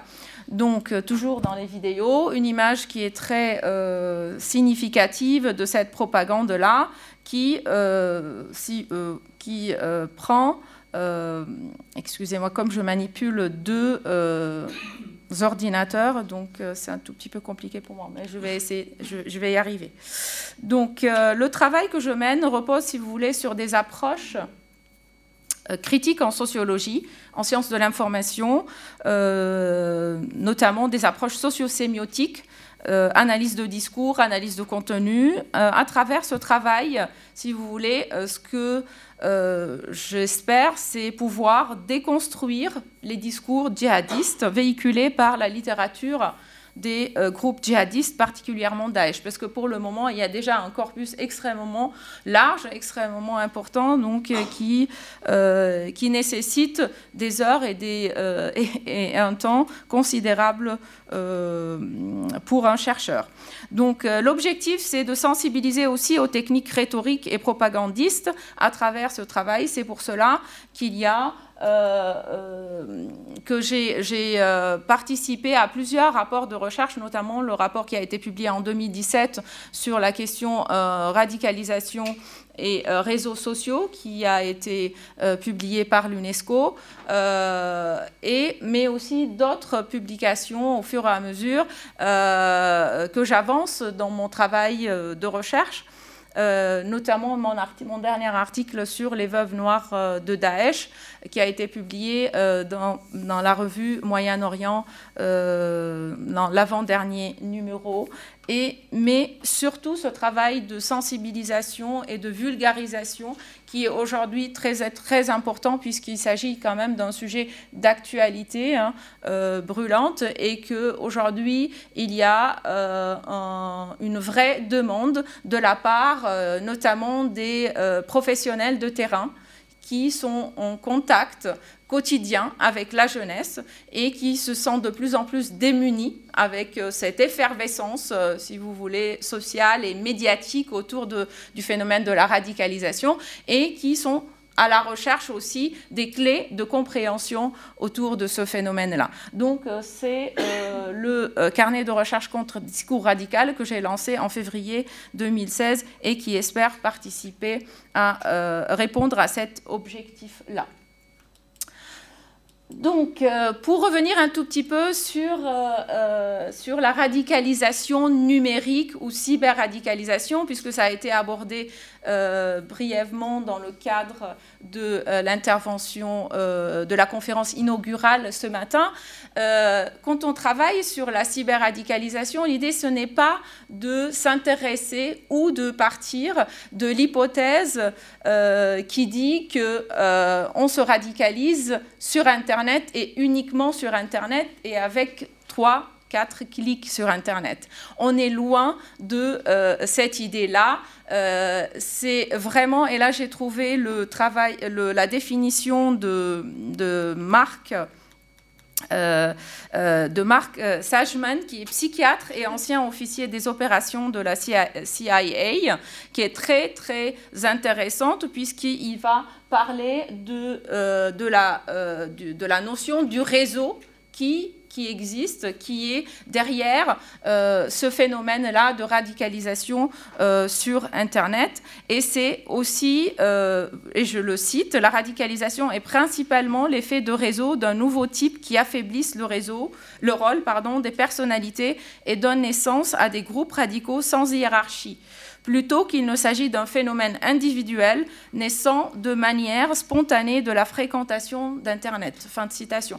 Donc c'est important de dire aujourd'hui euh, euh, qu'est-ce que le euh, monde des réseaux sociaux offre et comment ça change aussi les illusions qui sont autour de ce monde-là et surtout la notion du réseau qui est au cœur de ce processus-là. Mais avant de rentrer dans le vif du sujet, euh, notamment la question comment euh, la propagande de Daesh, mais aussi les autres propagandes djihadistes, euh, utilisent, mobilisent des arguments d'autorité religieuse, des codes et des textes religieux, il, il, serait intéressant aussi d'avoir quelques éléments par rapport à cette propagande-là pour mieux l'appréhender. Donc, euh, euh, la propagande de Daesh, c'est intéressant de savoir, et d'actualiser aussi hein, par rapport à cette euh, thématique-là, malgré ses multiples défaites sur le terrain, demeure actif à la fois dans le monde réel et virtuel. Donc en septembre 2018 seulement, Daesh a mené 467 attaques, dont 228 en Irak, et 172 en Syrie, selon le dernier rapport du Global Terrorism Index. Donc la force de frappe de Daesh sur Internet et les réseaux sociaux ne fait que se développer, mais en même temps de se métamorphoser. C'est très important de le euh, savoir et de le dire. Daesh a en effet développé un arsenal médiatique ultra sophistiqué et beaucoup plus complexe que ce que laissent entendre les médias grand public. Donc cet arsenal vise en premier lieu à diffuser son idéologie et à recruter de nouveaux sympathisants, principalement par le biais d'un discours alternatif sur les plans historiques et religieux, c'est très important de le dire, mais aussi social et politique, qui reprend et détourne des codes communs de l'islam, notamment de l'islam sunnite. Là, c'est aussi important de, euh, de, le dire. Donc, comment on peut euh, enfin, dire, euh, ce schéma incarne un tout petit peu la machine de guerre de, Daesh. Donc, cette armée, si vous voulez aussi de propagande, euh, qui continue à inonder l'espace numérique avec toutes sortes de productions des plus modernes, des images et vidéos, beaucoup, beaucoup d'images et vidéos de propagande, des magazines, comme je vous ai dit tout à l'heure, bulletins de guerre, textes de leaders anachides, ce sont des chants djihadistes, je vais y revenir, beaucoup d'infographies depuis la défaite sur le territoire, euh, de, caractère militaire, qui sont disponibles en une trentaine de langues. C'est important de le savoir, puisque la boîte de production médiatique en langue étrangère, vous avez dû entendre parler Al-Hayat Media Center, qui produit en une trentaine de langues. C'est tout à fait logique, c'est tout à fait... Euh, puisque si on regarde les origines des combattants de l'État islamique, euh, ils sont euh, originaires d'une centaine de pays. Donc Daesh a la capacité de produire en une trentaine de langues. Donc de janvier encore quelques, chiffres. De janvier à septembre 2018, le nombre de productions médiatiques propagandistes publiées par euh, Daesh a connu une baisse, avec en moyenne 616 produits par mois contre 900 940 euh, euh, pour la même période en 2017. Donc là, on est encore quand même à 600 et quelques. Hein. Pas. Donc, ce n'est pas négligeable comme chiffre. Donc, la propagande de Daesh déplace le principal de son activité vers Telegram, qui est une application de messagerie réputée pour sa sécurité. Malgré cela, cette propagande demeure active professionnelle et opérationnelle et aussi présente sur le, ce qu'on appelle le euh, web visible. Donc elle n'est pas seulement sur le dark web. Donc, euh, je vous ai parlé de professionnalisme. C'est un professionnalisme qui s'inspire largement des arts et des nouvelles techniques de production cinématographique et télévisuelle. Cette propagande est ultra ciblée, donc elle s'adresse principalement euh, aux jeunes avec des produits ayant une capacité de séduction assez élevée auprès de ces catégories d'âge. Donc les produits phares demeurent les vidéos, comme je vous ai dit, mais surtout les anachides. Je ne sais pas si j'aurai le temps de vous faire écouter un fragment d'anachide, euh, parce que c'est aussi un outil euh, qui est très mobilisé par euh, cette propagande-là. Et on utilise beaucoup aussi les effets spéciaux, les images en 3D. Ça, c'est important de savoir puisque, comme je vous ai dit tout à l'heure, il y a une vraie stratégie de séduction qui passe non seulement tout à l'heure, M. Knobel a parlé beaucoup des images euh, d'exécution, des images violentes, extrêmement violentes, tuerie, euh, tête coupée, etc. Oui, ça existe, c'est une forme de ce qu'on appelle de séduction sensorielle. Hein. Euh, et, ça peut attirer, ça peut séduire une partie euh, des jeunes, mais pas tous les jeunes. C'est pour cela que Daesh ne s'appuie pas uniquement sur des images violentes. on a des images beaucoup plus gaies, beaucoup plus cool, beaucoup plus festif autour de la notion du djihad et qui plaît et qui attire d'autres euh, publics parmi les jeunes qui sont à la recherche d'une autre forme euh, euh, d'excitation sensorielle. Donc, je reviens, illustration de ce que tout à l'heure vous avez parlé du premier numéro de Daber. Là, on voit euh, euh, notamment ce numéro-là, parce qu'en travaillant, en analysant cette propagande-là, j'ai découvert qu'il y a euh, que cette stratégie communicationnelle s'appuie non seulement sur un discours identitaire de victimisation appelant bien évidemment à la haine, au rejet de la société, euh, et de toute forme d'altérité et à la violence envers l'État qu'on euh, désigne de croisé, euh, ses représentants, la police, l'armée, bien évidemment, et ses fondements, la liberté et la laïcité, mais aussi sur un discours de légitimation par la sacralisation de l'image du califat, de ses soldats et de ses valeurs. Donc ce discours reprend et détourne des codes communs de l'islam sunnite notamment. Et euh, j'ai travaillé avec un islamologue pour déconstruire euh, euh, cette stratégie de détournement des codes et euh, là, je ne vais pas pouvoir aller trop loin, mais je vous renvoie à la fin de cette intervention euh, aux articles euh, publiés dans le carnet de recherche contre discours radical où vous pouvez vraiment accéder, mais quelques éléments quand même. Il s'agit en effet d'un choix très sélectif d'un usage détourné d'une interprétation la plus belliqueuse possible d'un corpus islamique, comme par exemple décontextualiser les versets et les hadiths, qui sont les actes et les paroles attribuées au prophète Mohammed, restreindre leur sens, etc. L'objectif, c'est argumenter les éléments fondamentaux de la propagande, que sont l'appel au tawhid, là je les cite, la légitimité d'agir en cas de persécution, L'allégeance et l'émigration, quand on parle de l'émigration, c'est surtout la notion de la hijra qui est au cœur de, euh, euh, ce corpus. Le devoir de faire la guerre à tous les mécréants, établir une terre d'islam gouvernée par la loi d'Allah et dans laquelle se rassemblent, se rassemblent les musulmans, ou encore le djihad dans le sentier d'Allah.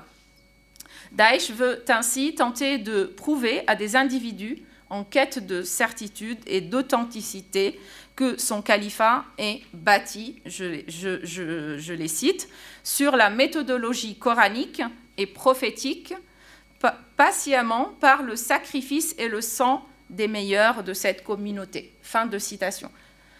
Donc, comment ça euh, euh, là, c'est ce genre, si vous voulez, d'affiches, ce sont que des captures d'écran de la propagande, c'est la propagande euh, arabophone. Donc là, l'État islamique, c'est l'État de tous les musulmans. Il faut, il faut que tout le monde participe à sa construction et à sa protection aussi. Donc on a ce genre de euh, euh, d'arguments qui sont avancés. Donc comment ça se passe, cette construction de l'image du dit califat euh, Et ce, surtout à travers ce processus de sacralisation et d'héroïsation de ces composantes, notamment les soldats, lois, pratiques sociales et systèmes de valeurs, souvent présentés comme étant réputés à la charia, ou ce qu'on dit la loi islamique.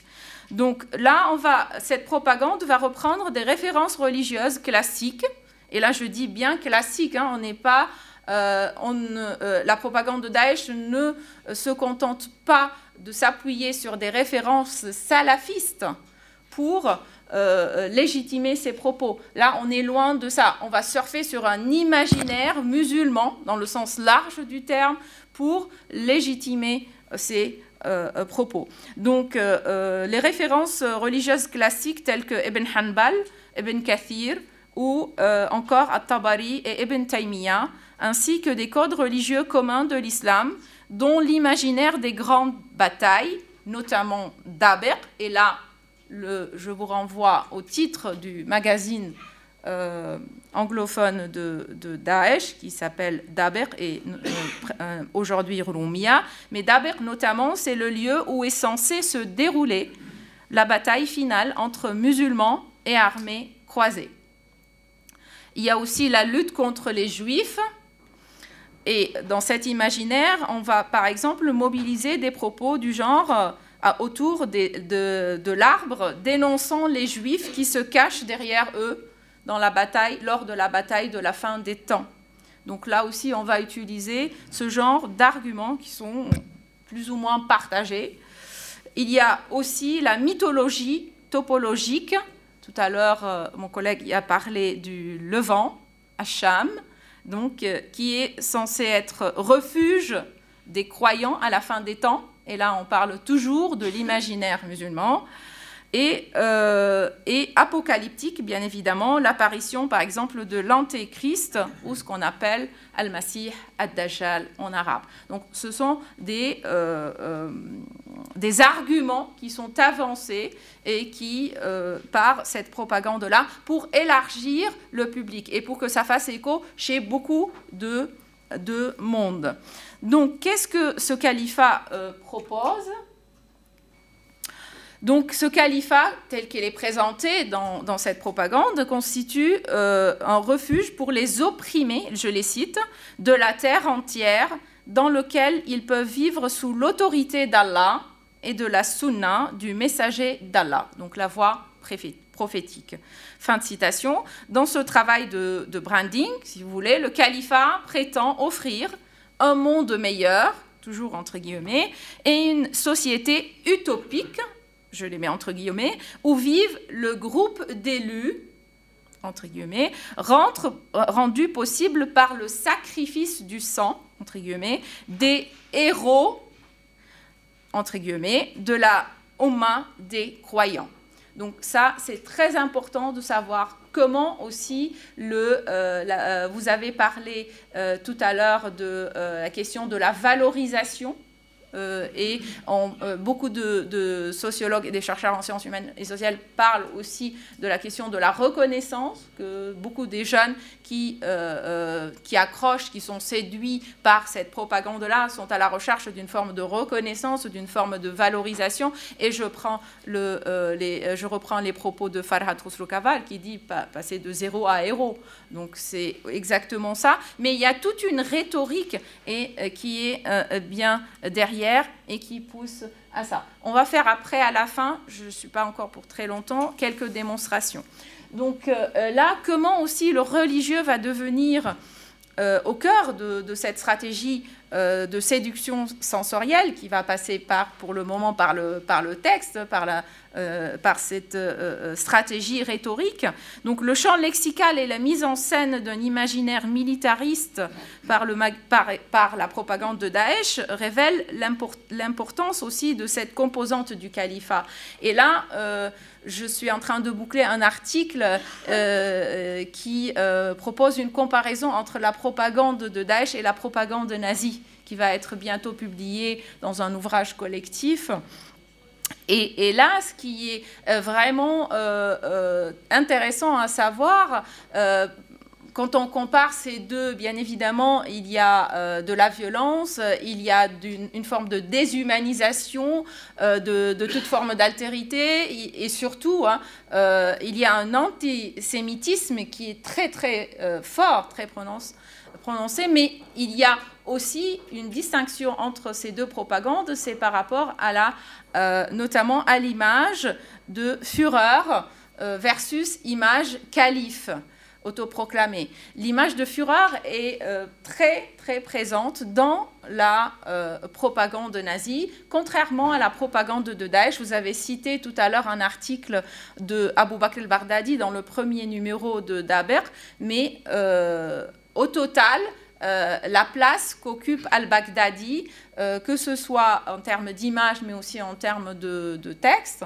est très, très euh, euh, minime et presque invisible euh, par rapport à la place de Führer dans la propagande nazie, puisque l'image qui occupe le plus de place, c'est l'image du combattant. Donc c'est ça, ce qu'il y a vraiment une communication extrêmement importante autour de cette composante du dit califat, autour des ce qu'on appelle et là, toujours entre guillemets, les soldats du califat, les lions du califat, les cavaliers du djihad, les mujahidines, qui sont exposés, tels de gravures de mode, sur euh, des dizaines et des dizaines, des milliers, des milliers de photos, cagoulés de face ou de profil, munis d'épées ou d'armes automatiques, vêtus de tenues militaires ou de djellaba, parfois jugés, juchés sur des chevaux, comme on a vu tout à l'heure avec euh, la capture d'écran. Et ça procure, si vous voulez, chez le, euh, le public une sorte d'excitation sensorielle. Et je l'ai remarqué surtout parmi les milieux féminins proches et qui, euh, ce genre d'image, séduit apparemment beaucoup les femmes euh, sympathisantes de djihad sont très partagées, euh, ces images-là, autour de cavaliers de djihad. Mais non seulement les images sont partagées, mais là aussi en travaillant sur les euh, textes, sur les chroniques des femmes propagandistes de Daesh, j'ai trouvé aussi que ces femmes font souvent l'éloge de leur mari ou de leur ex-mari ou tout simplement des combattants et euh, mettent en avant le euh, rôle principal euh, d'une femme au sein de la mouvance djihadiste qui est l'éducation des futurs lianceaux, des futurs moudjahidines. Donc, les toujours dans les arguments d'autorité religieuse, c'est une image qui est euh, très, très significative. Pour les arabophones, on capte tout de suite le message, mais je vais euh, euh, juste vous dire, il pointe ce djihadiste le mot dans, le Coran, et suivez-moi ce qui veut dire suivez-moi. Donc là aussi, euh, euh, comment euh, l'explicite et l'implicite à travers cette propagande-là qui va être mis alors. Je vais passer peut-être rapidement, maintenant, plus rapidement, mais avec quelques images de démonstration pour que vous voyez. Donc, ce que j'ai, en travaillant sur cette propagande-là, euh, ce que j'ai soulevé par rapport aux arguments d'autorité religieuse, qu'il y a euh, une forme de surreprésentation des contenus religieux, et il y a aussi que, euh, cette surreprésentation est faite soit dans les textes, mais aussi dans les images. Donc, l'affichage des signes et textes religieux est aussi très caractéristique de cette propagande-là. Première démonstration, euh, dans euh, Dar el-Islam, euh, le numéro 8, vous l'avez compris, c'est après Charlie Hebdo, attaquer ceux qui insultent le prophète, c'est le titre d'un article pour légitimer les, attentats de Charlie Hebdo. Par exemple, dans, dans ce numéro de Dar el-Islam, j'ai trouvé 71 versets coraniques, plus de 35 hadiths, comme on a dit, ce sont des euh, paroles et euh, actes attribués aux prophètes, en plus de références religieuses classiques. Donc euh, là, ce qui est aussi intéressant à savoir, c'est qu'ils sont très disciplinés. quand on, cite, on renvoie souvent à la source et on essaye de distinguer les versets coraniques des hadiths. Les versets coraniques, il y a toujours les accolades alors que pour les hadiths, il y a les euh, guillemets et on a toujours la source qui est présente. Deuxième démonstration, dans le communiqué de presse des attentats du 13 novembre 2015, rien qu'une, euh, même pas une page, hein, moins d'une page, il y a 11 fois le mot Allah, deux fois deux versets coraniques, deux fois le prophète, deux fois le mot martyr, une fois le mot islam. Euh, donc Troisième, enfin, je vais aller très vite parce que je ne vais pas pouvoir m'arrêter, mais la, euh, euh, la, euh, le, si vous voulez, dans, dans, les vidéos là aussi, on a au niveau, que ce soit au niveau image ou texte, là aussi on voit une place très très importante. Je vais zapper, excusez-moi, je vais aller directement sur les anachides pour pouvoir peut-être vous allez avoir plus d'éléments. Donc, qu'est-ce que, euh, pour les personnes qui ne connaissent pas les anachides, ce sont des chants euh, polyphoniques, euh, hétérogènes sur le niveau de sophistication des plans sonores, systématiquement travaillés avec des logiciels audio, rajoutant des effets divers, donc comme des échos, des filtres, etc. Donc c'est un genre musical qui constitue, si vous voulez, une alternative à la musique qui est prohibée par l'idéologie salafiste djihadiste. Donc on, on peut pas, euh, donc il faut bien utiliser euh, quelque chose pour attirer les jeunes, comme on leur explique que la musique est interdite. Donc euh, là, c'est un fragment d'un achide vous pouvez euh, lire Pour Allah, celui que nous unifions, pour Allah, nous les sacrifions, pour Allah, oui, nous vous terrifions, pour Allah seul, nous avons fait cette joie, tuer avec des cœurs remplis de joie, nous vous tuerons sans aucune pitié. Fin euh, de citation. Là, le mot associé, le mot Allah, s'inscrit parfaitement dans le cadre de légitimation de cette violence extrême envers l'altérité. Donc, euh, quelques images. Euh, ce genre, ce sont des, plusieurs captures d'écran euh, que j'ai cumulées pour montrer qu'on met en avant dans les revues numériques l'affichage religieux. L'affichage religieux peut se présenter aussi de cette façon-là, avec un djihadiste le Coran à la main, et on va mettre la légende pour expliquer qu'il s'agit bien d'un Coran ou The Call to Islam, qui est une capture d'écran. Il y a toujours, et il y a aussi euh, cette idée de l'épée, que l'islam et le prophète, il est venu avec l'épée pour libérer, pour régénérer le monde, etc. Ou sous cette forme-là, une autre forme, euh, c'est un article sur la position de l'imama dans la religion, parce que vous savez, dans les revues numériques, il y a différentes euh, euh, formes de différents types d'articles. Hein. Il n'y a pas que des articles sur le djihad, il y a aussi des articles qui s'adressent aux femmes et qui parlent de, de, divorce, de la polygamie, etc., etc. Donc, et c'est ce genre, si vous voulez, d'affichage religieux qui sont au cœur de cette euh, propagande-là. Euh, si vous voulez, pour les personnes euh, qui souhaitent aller au-delà de ça, je n'aurai pas le temps, mais je vous invite à, consulter le carnet de recherche où vous pouvez trouver au moins aujourd'hui une cinquantaine d'articles. Tous mes articles sont accessibles gratuitement depuis le carnet de recherche. Euh, contre discours radical, c'est important de le dire parce que c'est pour tenir un peu la promesse de vulgariser jusqu'au bout. Donc même les chapitres d'ouvrages collectifs ou les articles qui sont payants sur Cairn, vous les euh, euh, trouvez gratuitement en accès libre depuis le carnet de recherche, mais pas seulement mes articles, il y a aussi euh, d'autres articles, d'autres chercheurs, d'autres disciplines qui participent régulièrement à, ce carnet-là pour l'enrichir. Je vous remercie pour votre attention.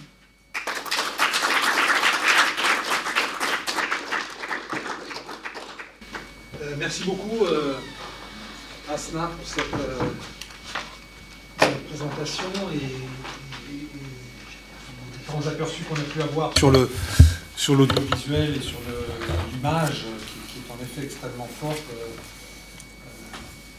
utilisant les, ressources les plus, modernes. Hein, ça, c'est évidemment, nous, le savions, mais on, le voit de nouveau confirmé. Euh, nous arrivons à la troisième intervention de la matinée, qui a été particulièrement dense, euh, avec euh, Stéphane François, qui est donc chercheur associé au GSRL, docteur en sciences politiques, professeur à l'Université de Mons. Oui. Je suis chez les Belges. Et, qui a, dans le dernier ouvrage publié, une direction euh, d'ouvrage Un 21e siècle irrationnel, analyse pluridisciplinaire de pensée alternative, entre guillemets. Euh, le propos d'aujourd'hui, euh, c'est, le, titre, c'est Élaboration et diffusion des discours identitaires anti-islam, j'imagine dans les groupes plutôt identitaires, comme on dit. Je vais refaire, voilà. J'ai combien de temps comme... Eh bien, bon, alors, la montre avance de 5 minutes, hein, ça je c'est la bonne nouvelle. C'est la bonne nouvelle. Il est, il, est, il est 18 pour être précis. Euh, je dirais, bah, comme, comme, comme vos camarades, 20, 25 minutes maxi. Après, il faut qu'on s'arrête. On pourra commencer un tout petit peu plus tard. Euh, on commencera pas, euh, on recommencera à 13h45, pas 13h30. Mais voilà, il faut quand même qu'on essaye un peu, il faut quand même qu'on ait un tout petit peu de temps de discussion, même si, bon, je pense que c'est aussi important d'être exposé, si je puis dire, à tout, à tout ce que les collègues ont pu dire, parce qu'il y a évidemment beaucoup de matière, mais vous écoute. Merci beaucoup. Je vais rebondir euh, sur les propos d'Asna juste précédemment parce que ma construction, mon, pardon, mon intervention est un peu construite en miroir involontairement, puisque Daesh se présente comme des combattants contre les croisés et mon public, mes militants d'extrême droite, eux, se présentent comme des nouveaux chevaliers contre les musulmans. Donc voilà, c'est une construction en miroir qui est assez intéressante dû au hasard. Mais ce qui est intéressant aussi à savoir, euh, lorsque euh, je parle de chevalerie, de nouvelle chevalerie au sujet des identitaires, c'est une chevalerie fort peu chrétienne. La religion mise en avant euh, par les identitaires pendant très longtemps, ça, ça disparaît aujourd'hui petit à petit, je vais vous expliquer pourquoi après. Mais l'idéologie qui était mise en avant pendant très longtemps par la mouvance identitaire, au sens large, hein, c'est-à-dire euh, identitaire, néo-droitier, nationaliste révolutionnaire, euh, néo- et post-nazi, c'est le paganisme. Ils se présentent comme des défenseurs de la religion native ou des religions natives européennes, avec évidemment un net intérêt pour les religions germaniques. On se demande bien pourquoi? Donc on a un discours quand même très euh, calibré au niveau religieux. J'en parlerai pas beaucoup parce que comme je l'ai dit, ça va devenir secondaire, même euh, ça va totalement disparaître chez certains groupes, parce qu'à partir des manifestations anti-mariage pour tous, ils vont tenter de recruter parmi les catholiques conservateurs et les catholiques traditionnalistes. Donc le paganisme, ça fait tâche, on va le mettre de côté. Et à ce sujet, j'ai eu une, une, fois une discussion avec un ancien cadre du bloc identitaire qui me disait totalement dépité, et fait, tu te rends compte, il y a quelques années, on faisait des solstices, et maintenant, ils vont à la messe et en latin. Voilà.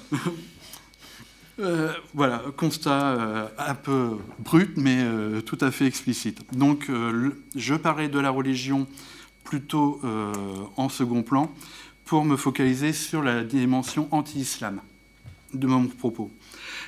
Et donc, celui-ci va se construire en deux points.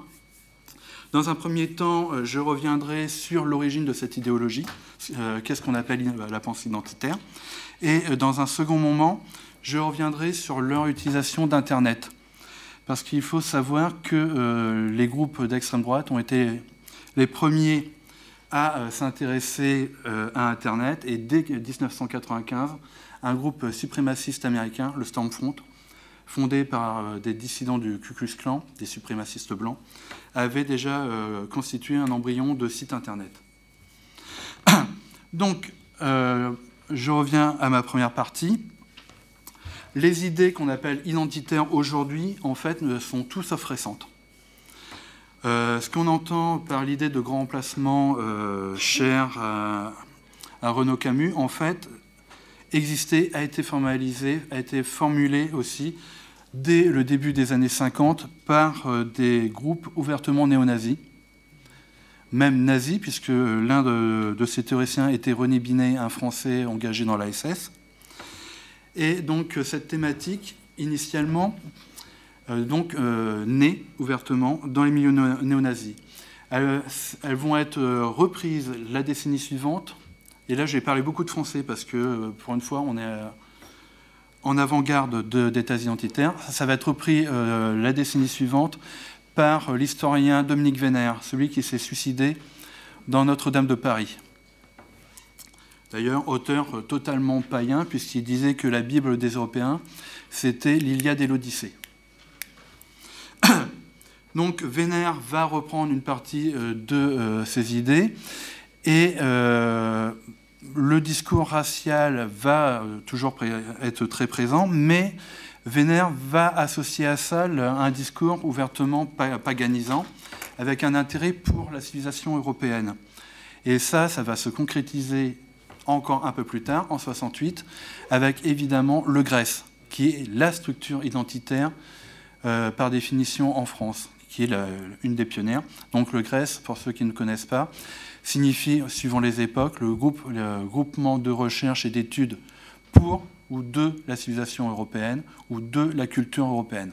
Il y a des variantes, mais les thématiques civilisation et culture sont mises en avant dès le départ. Donc on a vraiment ce côté identitaire et païen, puisque Alain de Benoît, dans les années 70, a euh, écrit quasiment l'intégralité des 24 brochures des traditions d'Europe. Traditions d'Europe, tout est dans le titre, hein, évidemment, ce sont des, des de pratiques folkloriques qu'il faut euh, maintenir en vie au nom de l'identité européenne. La plus importante pour eux étant Noël, qui n'est pas chrétienne, mais païenne chez eux. Donc, nous sommes dans une rhétorique quand même euh, très ancienne et qui va être diffusée à partir des années 2000, et ça sera ma deuxième partie, par Internet. Alors comme je viens de vous le dire, il s'agit d'une conception ethnoculturelle de l'identité. Euh, l'ethnie, la race, est indissociable de la culture, de la civilisation. Et pour les militants identitaires, donc au sens large, il convient euh, d'en assurer la sauvegarde face aux dangers que euh, ferait euh, peser l'immigration de couleur et l'immigration musulmane en particulier. Donc il s'agit d'un côté d'une condamnation de l'immigration extra-européenne, c'est-à-dire une forme de xénophobie, mais aussi du métissage. C'est une mixophobie, une xénophobie pardon, et une mixophobie. Les deux euh, mettant en péril la pérennité de la civilisation européenne. Alors ces discours-là, comme je vous l'ai dit, j'insiste beaucoup sur l'aspect européen, mais on a des échos Tarrant, euh, celui qui a, qui a commis le massacre à Christchurch en Nouvelle-Zélande, s'en réclame. Donc il faut préserver à tout prix l'identité ethnique et culturelle. Alors paradoxalement, et c'est ça aussi qui est intéressant dans l'émergence des idées identitaires, celles-ci ont une origine dans une filiation idéologique précise qui est à l'opposé du discours actuel. Je m'explique. Les origines, les origines, oui, des thèses identitaires sont, à chercher pardon, dans des milieux ouvertement pro-arabes et nationalistes européens. Alors, pour comprendre, je vais faire euh, un petit flashback. Euh, donc, après la Seconde Guerre mondiale, l'extrême droite se recompose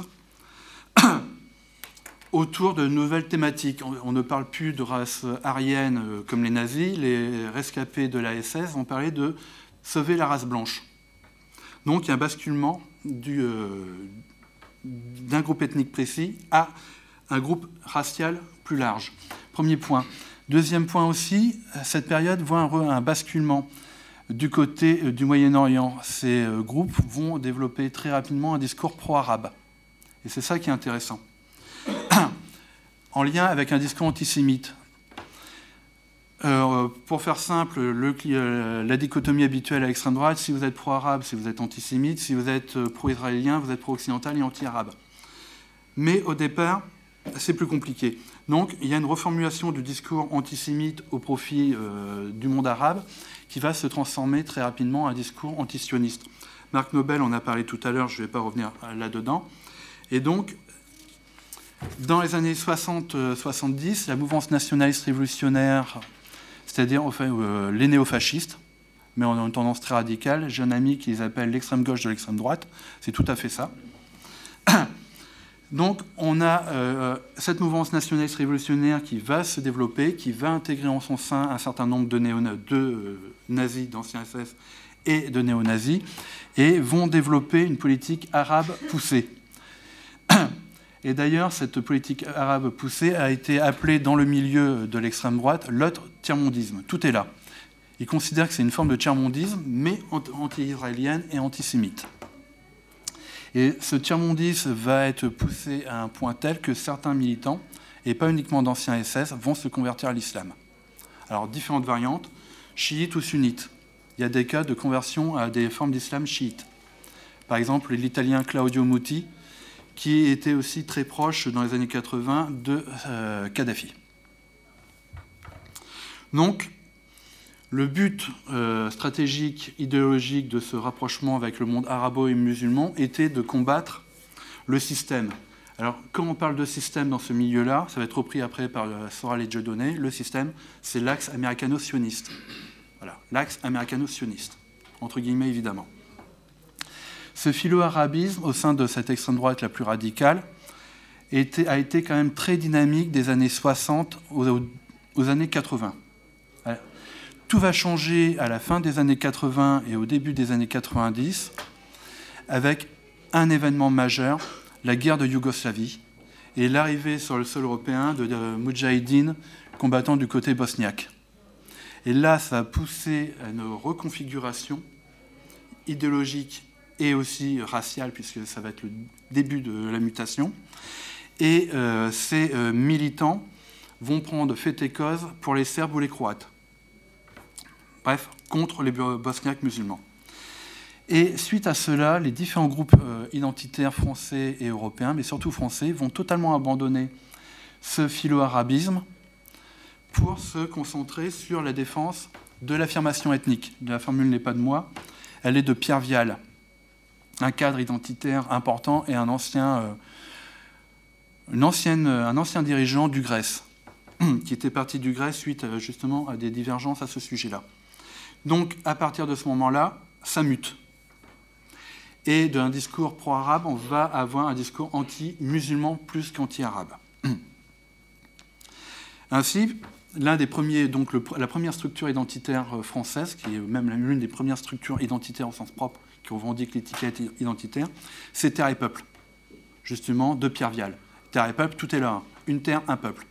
Sauf que euh, la terre, c'est pas la France sont des ethno-régionalistes. La terre, ce sont les Bretons, les Picards, les Basques, les, euh, Alsaciens, etc., etc., etc. Donc, reconfiguration sur le modèle régionaliste, mais aussi sur le modèle du nationalisme européen. On retrouve l'idée de défense de race blanche. Donc, première structure qui apparaît. Deuxième structure qui apparaît euh, rapidement, le bloc identitaire. Et le bloc identitaire apparaît en 2002, donc euh, suite à la tentative d'assassinat euh, de euh, Maxime Brunery sur Jacques Chirac. Et le titre, l'intitulé exact du bloc identitaire, c'est Bloc identitaire, mouvement social européen. Donc on retrouve encore cette constante nationale européenne. Et là, ça montre vraiment la mutation, parce que parmi les membres du bloc identitaire, il n'est pas comme ça le bloc identitaire. Vous avez donc évidemment des anciens d'unité radicale, vous avez des anciens du GUD, vous avez des anciens de Jeunes Résistance, la structure euh, nationaliste révolutionnaire de Christian Boucher, qui était à l'époque quand même très à gauche et très euh, pro-arabe, et des anciens de l'œuvre française, le groupuscule de Pierre Sidos. Donc là, ça mute. Et à partir donc de ce moment-là, le discours euh, anti-musulman, anti-arabe va se développer en particulier, pardon, je bafouille, en particulier à partir euh, des euh, thèses et de l'évolution doctrinale de la, de, la, seconde tête pensante de la nouvelle droite, du Grèce, Guillaume Fay.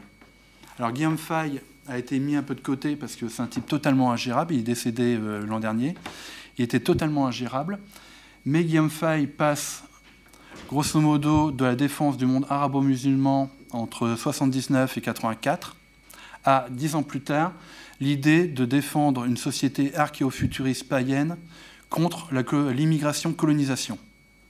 Tout est là. Et le point, euh, la constante, bah, le point de, bascule, euh, c'est Faye qui le dit, fait, je connais trop bien les Arabes et les musulmans pour savoir ce qu'ils vont nous faire, donc il faut se battre. Il va publier un certain nombre de livres qui vont être euh, condamnés, qui vont être euh, interdits. Alors au choix, vous avez Pourquoi nous combattons, manifeste de la résistance européenne, tout est dans le titre. La colonisation de l'Europe, tout est dans le titre, et ainsi de suite. Donc à partir de ce moment-là, ça mute.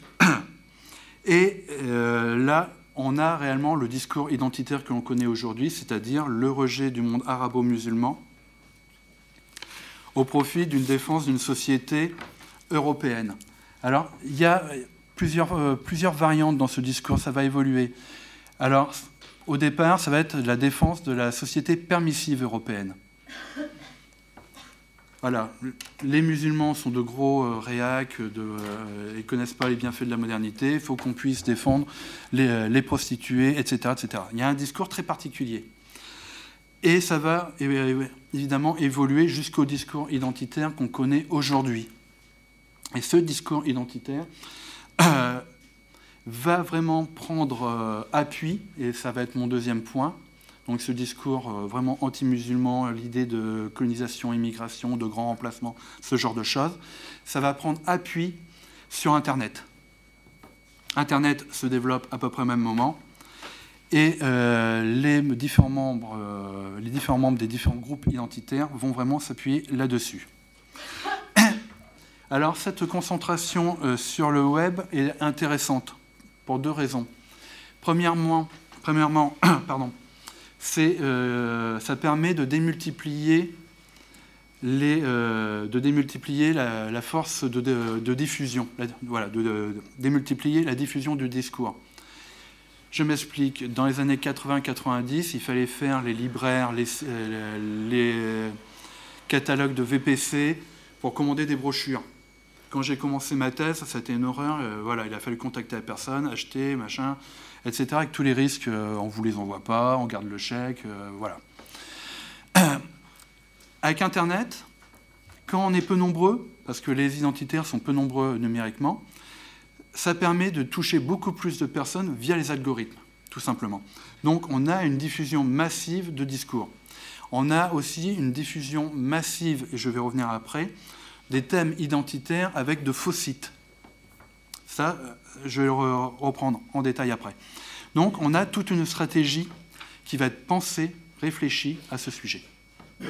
Et d'ailleurs, un certain nombre de théoriciens, de membres du bloc identitaire, Philippe Vardon, qui passait au Rassemblement national, ou Fabrice Robert, sont des pros de ça. Et Robert travaille dans euh, justement ce domaine, dans le domaine de la communication. Et quand vous regardez aujourd'hui euh, les, attachés de presse du Rassemblement national ou les attachés parlementaires du Rassemblement national, vous avez un certain nombre d'identitaires. En fait, il y a plus de 80 identitaires qui ont investi le parti. Même si au départ, Marine Le Pen ne voulait pas, comme c'est un parti quand même qui ne sait pas former ses cadres, il faut bien qu'elle recrute des gens compétents dans ce domaine. Donc, ils vont euh, investir massivement Internet, mais en gardant dans un coin de la tête l'échec de la nouvelle droite des années 70, c'est-à-dire la, tentative d'entrisme des néo-droitiers dans la presse importante, en particulier, euh, en particulier le Figaro Magazine. Et ça, ce n'est pas une légende. Hein. Il y avait euh, une dizaine de néo-droitiers qui ont participé à la naissance du Figaro Magazine à l'époque, qui sont fait vite virer en 79-80 suite à la polémique sur la nouvelle droite, mais qui étaient euh, là. Donc, ils ont gardé ça en tête et ils l'ont appelé euh, le gramscisme de droite. C'est une tentative gramscienne, en fait. Ils ont gardé une partie des, des théorisations d'Alain Benoît sur la guerre culturelle pour développer leur discours anti-musulman, il faut utiliser les médias, il faut banaliser le discours, il faut le rendre acceptable auprès du grand public. Donc, ils vont créer des sites pour euh, alimenter ça. Et euh, c'est vrai que euh, les différents contextes français depuis les, années 2010 vont dans ce sens. On a eu le débat sur l'identité nationale de Nicolas Sarkozy, on a eu les différents attentats, on a eu le 11 septembre 2001 qui précède. Bref, on a quelque chose qui est tout à fait intéressant pour cette extrême droite, c'est-à-dire qu'on a un milieu, euh, un milieu de l'opinion publique favorable, ou du moins euh, qui accepte une partie qui entre en résonance, voilà, je cherchais euh, le terme, qui entre en résonance avec les, thématiques identitaires. Ça, c'est rare, parce que généralement, l'extrême droite est toujours à contre-temps, sauf que là, ça rentre en résonance avec les angoisses de la société. Et ils vont prendre donc cette euh, tentative gramschiste de manipulation de l'opinion publique. Alors, il y a plusieurs méthodes. Ils vont, comme je vous l'ai dit, ils vont détourner des sites. Ils vont créer de faux sites, plutôt que de détourner des sites. Ils vont créer de faux sites. Ils vont utiliser les rumeurs. Ils vont utiliser évidemment les, euh, les différentes théories du complot. Mais surtout, ce sont des pros de la manipulation. Ils vont utiliser la propagande. Ils vont créer des sites de réinformation et l'expression n'est pas de moi. Ils vont réinformer. Si on veut réinformer, ça veut dire que l'information n'est pas fiable et que nous, nous avons la vérité et que nous allons vous donner le vrai, contenu.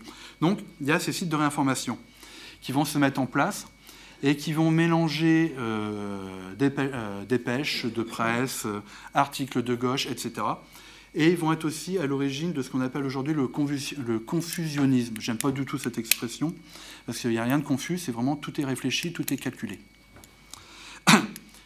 Et donc, voilà, clairement, on est face à des personnes qui utilisent la propagande euh, dans un but précis, c'est vraiment là, euh, je ne parle pas en général, c'est vraiment pour stigmatiser les musulmans. Et pour ce faire, outre, euh, outre certains sites, ils vont créer ces identitaires, ils vont créer des agences de presse, sur le modèle de l'AFP. L'une de ces agences de presse, c'est Novo Press, N-O-V-O Press, qui est l'agence de presse des identitaires. Et là, euh, c'est quand même quelque chose d'assez phénoménal. Parce qu'ils sont très actifs, ça veut dire qu'ils ont des gens qui travaillent à temps complet là-dessus, ou des bénévoles, et qui réagissent à l'actualité. Je vous donne juste un exemple personnel. Il y a quelques années, j'ai été invité euh, sur l'émission de Calvi, dont j'ai oublié le nom, sur France 5. Merci. C'est dans l'air. Et euh, voilà. Et à un moment, je dis euh, rapidement, entre deux interventions, que les opérations Pinard-Saucisson, ce n'est pas le, FN, ce sont les identitaires. Dans, la demi-heure qui a suivi, sur le site Nouveau Presse, Stéphane François nous donne raison et, et explique que nous avons une bonne stratégie. J'ai jamais dit ça. Voilà. Euh, bon, après, je me suis expliqué avec les différentes personnes en demandant, mais voilà, c'est une stratégie vraiment euh, d'agite propre. Autre exemple concret, cette fameuse opération Pinard-Saucisson et euh, les prières de rue de la rue Mira. Si je vous dis qu'en fait, il n'y a pas de personne, que la, la Sylvie, François qui a été interviewée n'est pas une, mais trois, et que le type qui est derrière ça a tout fait avec un annuaire. Eh oui, je peux donner le nom de la personne, mais je ne le ferai pas, puisqu'elle a changé de vie entre-temps, mais c'est juste une personne et trois copines. Qui ont fait quoi? Le, Lancer l'opération euh, Mira, les prières de rue dans la rue Mira, les témoignages. Et en plus, la Sylvie François, les Sylvie François n'étaient pas parisiennes. Il y a quelques années, il y a toute une polémique qui a été lancée sur le fait qu'il y avait des prières de rue dans la rue Mira, du côté de la Goutte d'Or, dans le nord de Paris. Et euh, c'est un, cadre identitaire et trois copines à l'origine de ça. Voilà. Et euh, la personne qui est à l'origine de ça, c'est quelqu'un qui a travaillé pendant très longtemps dans la presse. C'est un journaliste euh, assez connu dans le milieu. Donc voilà, le but de, cette agite-propre, puisqu'on est quasiment dedans, de cette réinformation, c'est vraiment de mélanger des euh, discours euh, réels, des, faits réels avec euh, du faux. On est vraiment dans la propagande. Et le but là-dedans est vraiment de diffuser l'idée que l'immigration arabo-musulmane est un danger pour la France. Ils vont prendre toutes les infos les plus anxiogènes en rajoutant, en accentuant cet aspect-là. Donc là, on a vraiment quelque chose qui est tout à fait intéressant, parce que ça montre qu'il y a une mutation aussi dans certaines franges de l'extrême droite, surtout celle-ci,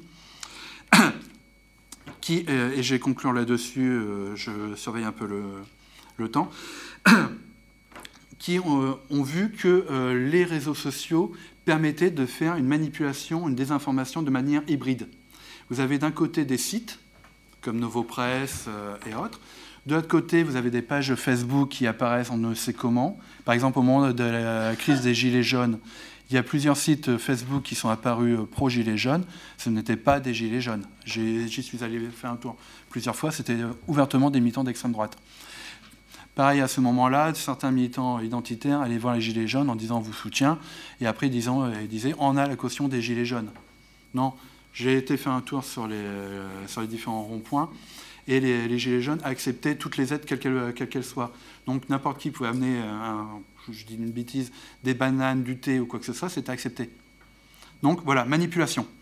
Donc, mais tout ça pour vous dire, et ça va être ma conclusion, c'est qu'on euh, a une utilisation précise, euh, intelligente, réfléchie de, euh, de l'Internet et des avantages du web ces personnes savent utiliser les différents types d'interfaces et de créer de l'interactivité, de l'intercréativité, et vers les militants, parce qu'il faut nourrir les militants, et vers euh, d'autres sphères du public, pour attirer justement des militants. Et il y a juste un exemple, c'est dommage, j'ai eu un problème informatique, je n'avais pas ramené mon ordinateur. L'un euh, une de ces actions hybrides identitaire, c'est la fameuse vidéo qui est passée sur YouTube, qui existe toujours, Nous sommes la génération identitaire. C'est une, euh, vidéo, un clip, euh, assez proche du rap, donc vous voyez qu'ils intègrent aussi d'autres éléments, dans lequel différents euh, adolescents racontent qu'ils en ont marre d'être la, génération anti-racaille, qu'ils en ont marre de se faire harceler. ça c'est plutôt pour les, femmes, dans la rue, de, marre de se faire raqueter et qui sont la, génération identitaire, surtout qui veut rester blanc. À l'époque, c'était le moment de point de bascule vers le, du paganisme, vers le christianisme, donc ils n'insistent pas sur le fait religieux. Mais l'idée est là. Il faut défendre notre mode de civilisation contre les envahisseurs sarrasins. Et je rebondis là-dessus parce que c'est vraiment ça. Et je terminerai là-dessus et j'ai respecté à peu près le temps.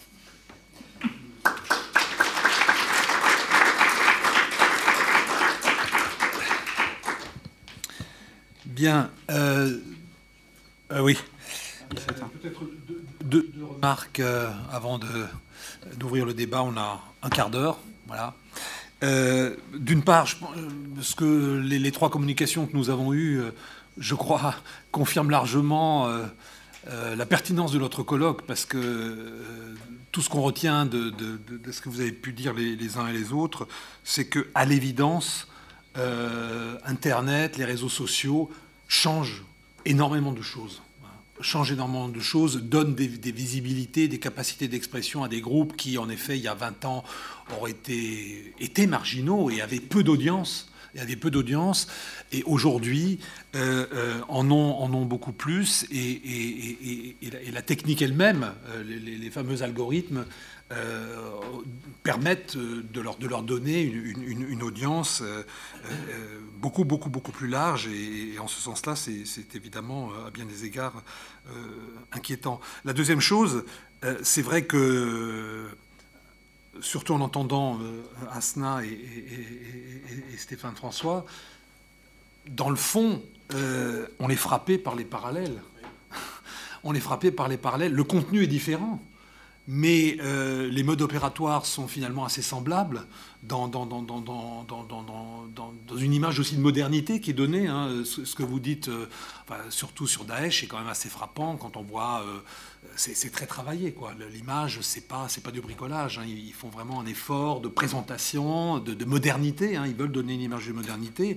C'est vrai aussi des, euh, euh, identitaires. Et donc, il y a, vraiment des, parallèles extrêmement forts dans, le recours à un certain type de propagande, mais avec des outils modernes, bien sûr des contenus différents, mais qui quelque part sont en miroir, comme vous l'avez dit. Je crois, oui, ils sont, ils sont en miroir, ils se, ils se répondent quelque part euh, euh, l'un à l'autre. Euh, l'un, évidemment, c'est, est, anti, anti-occidental de façon, de façon générale, l'autre est anti-islam, mais dans le fond, ils sont, ils sont dans une logique qui, qui, en ce sens-là, hein, va euh, renforce, va clairement dans une lecture de type civilisationnel. Voilà, c'est ça, ça, Je pense que derrière tout ça. Ils sont vraiment des, lecteurs de Donington. Ah oui, on, le voit, enfin, on le, comprend en tous les cas à vous, à vous entendre et, à voir ce que, ce que vous nous avez. Euh, ce que vous avez présenté. Bon voilà,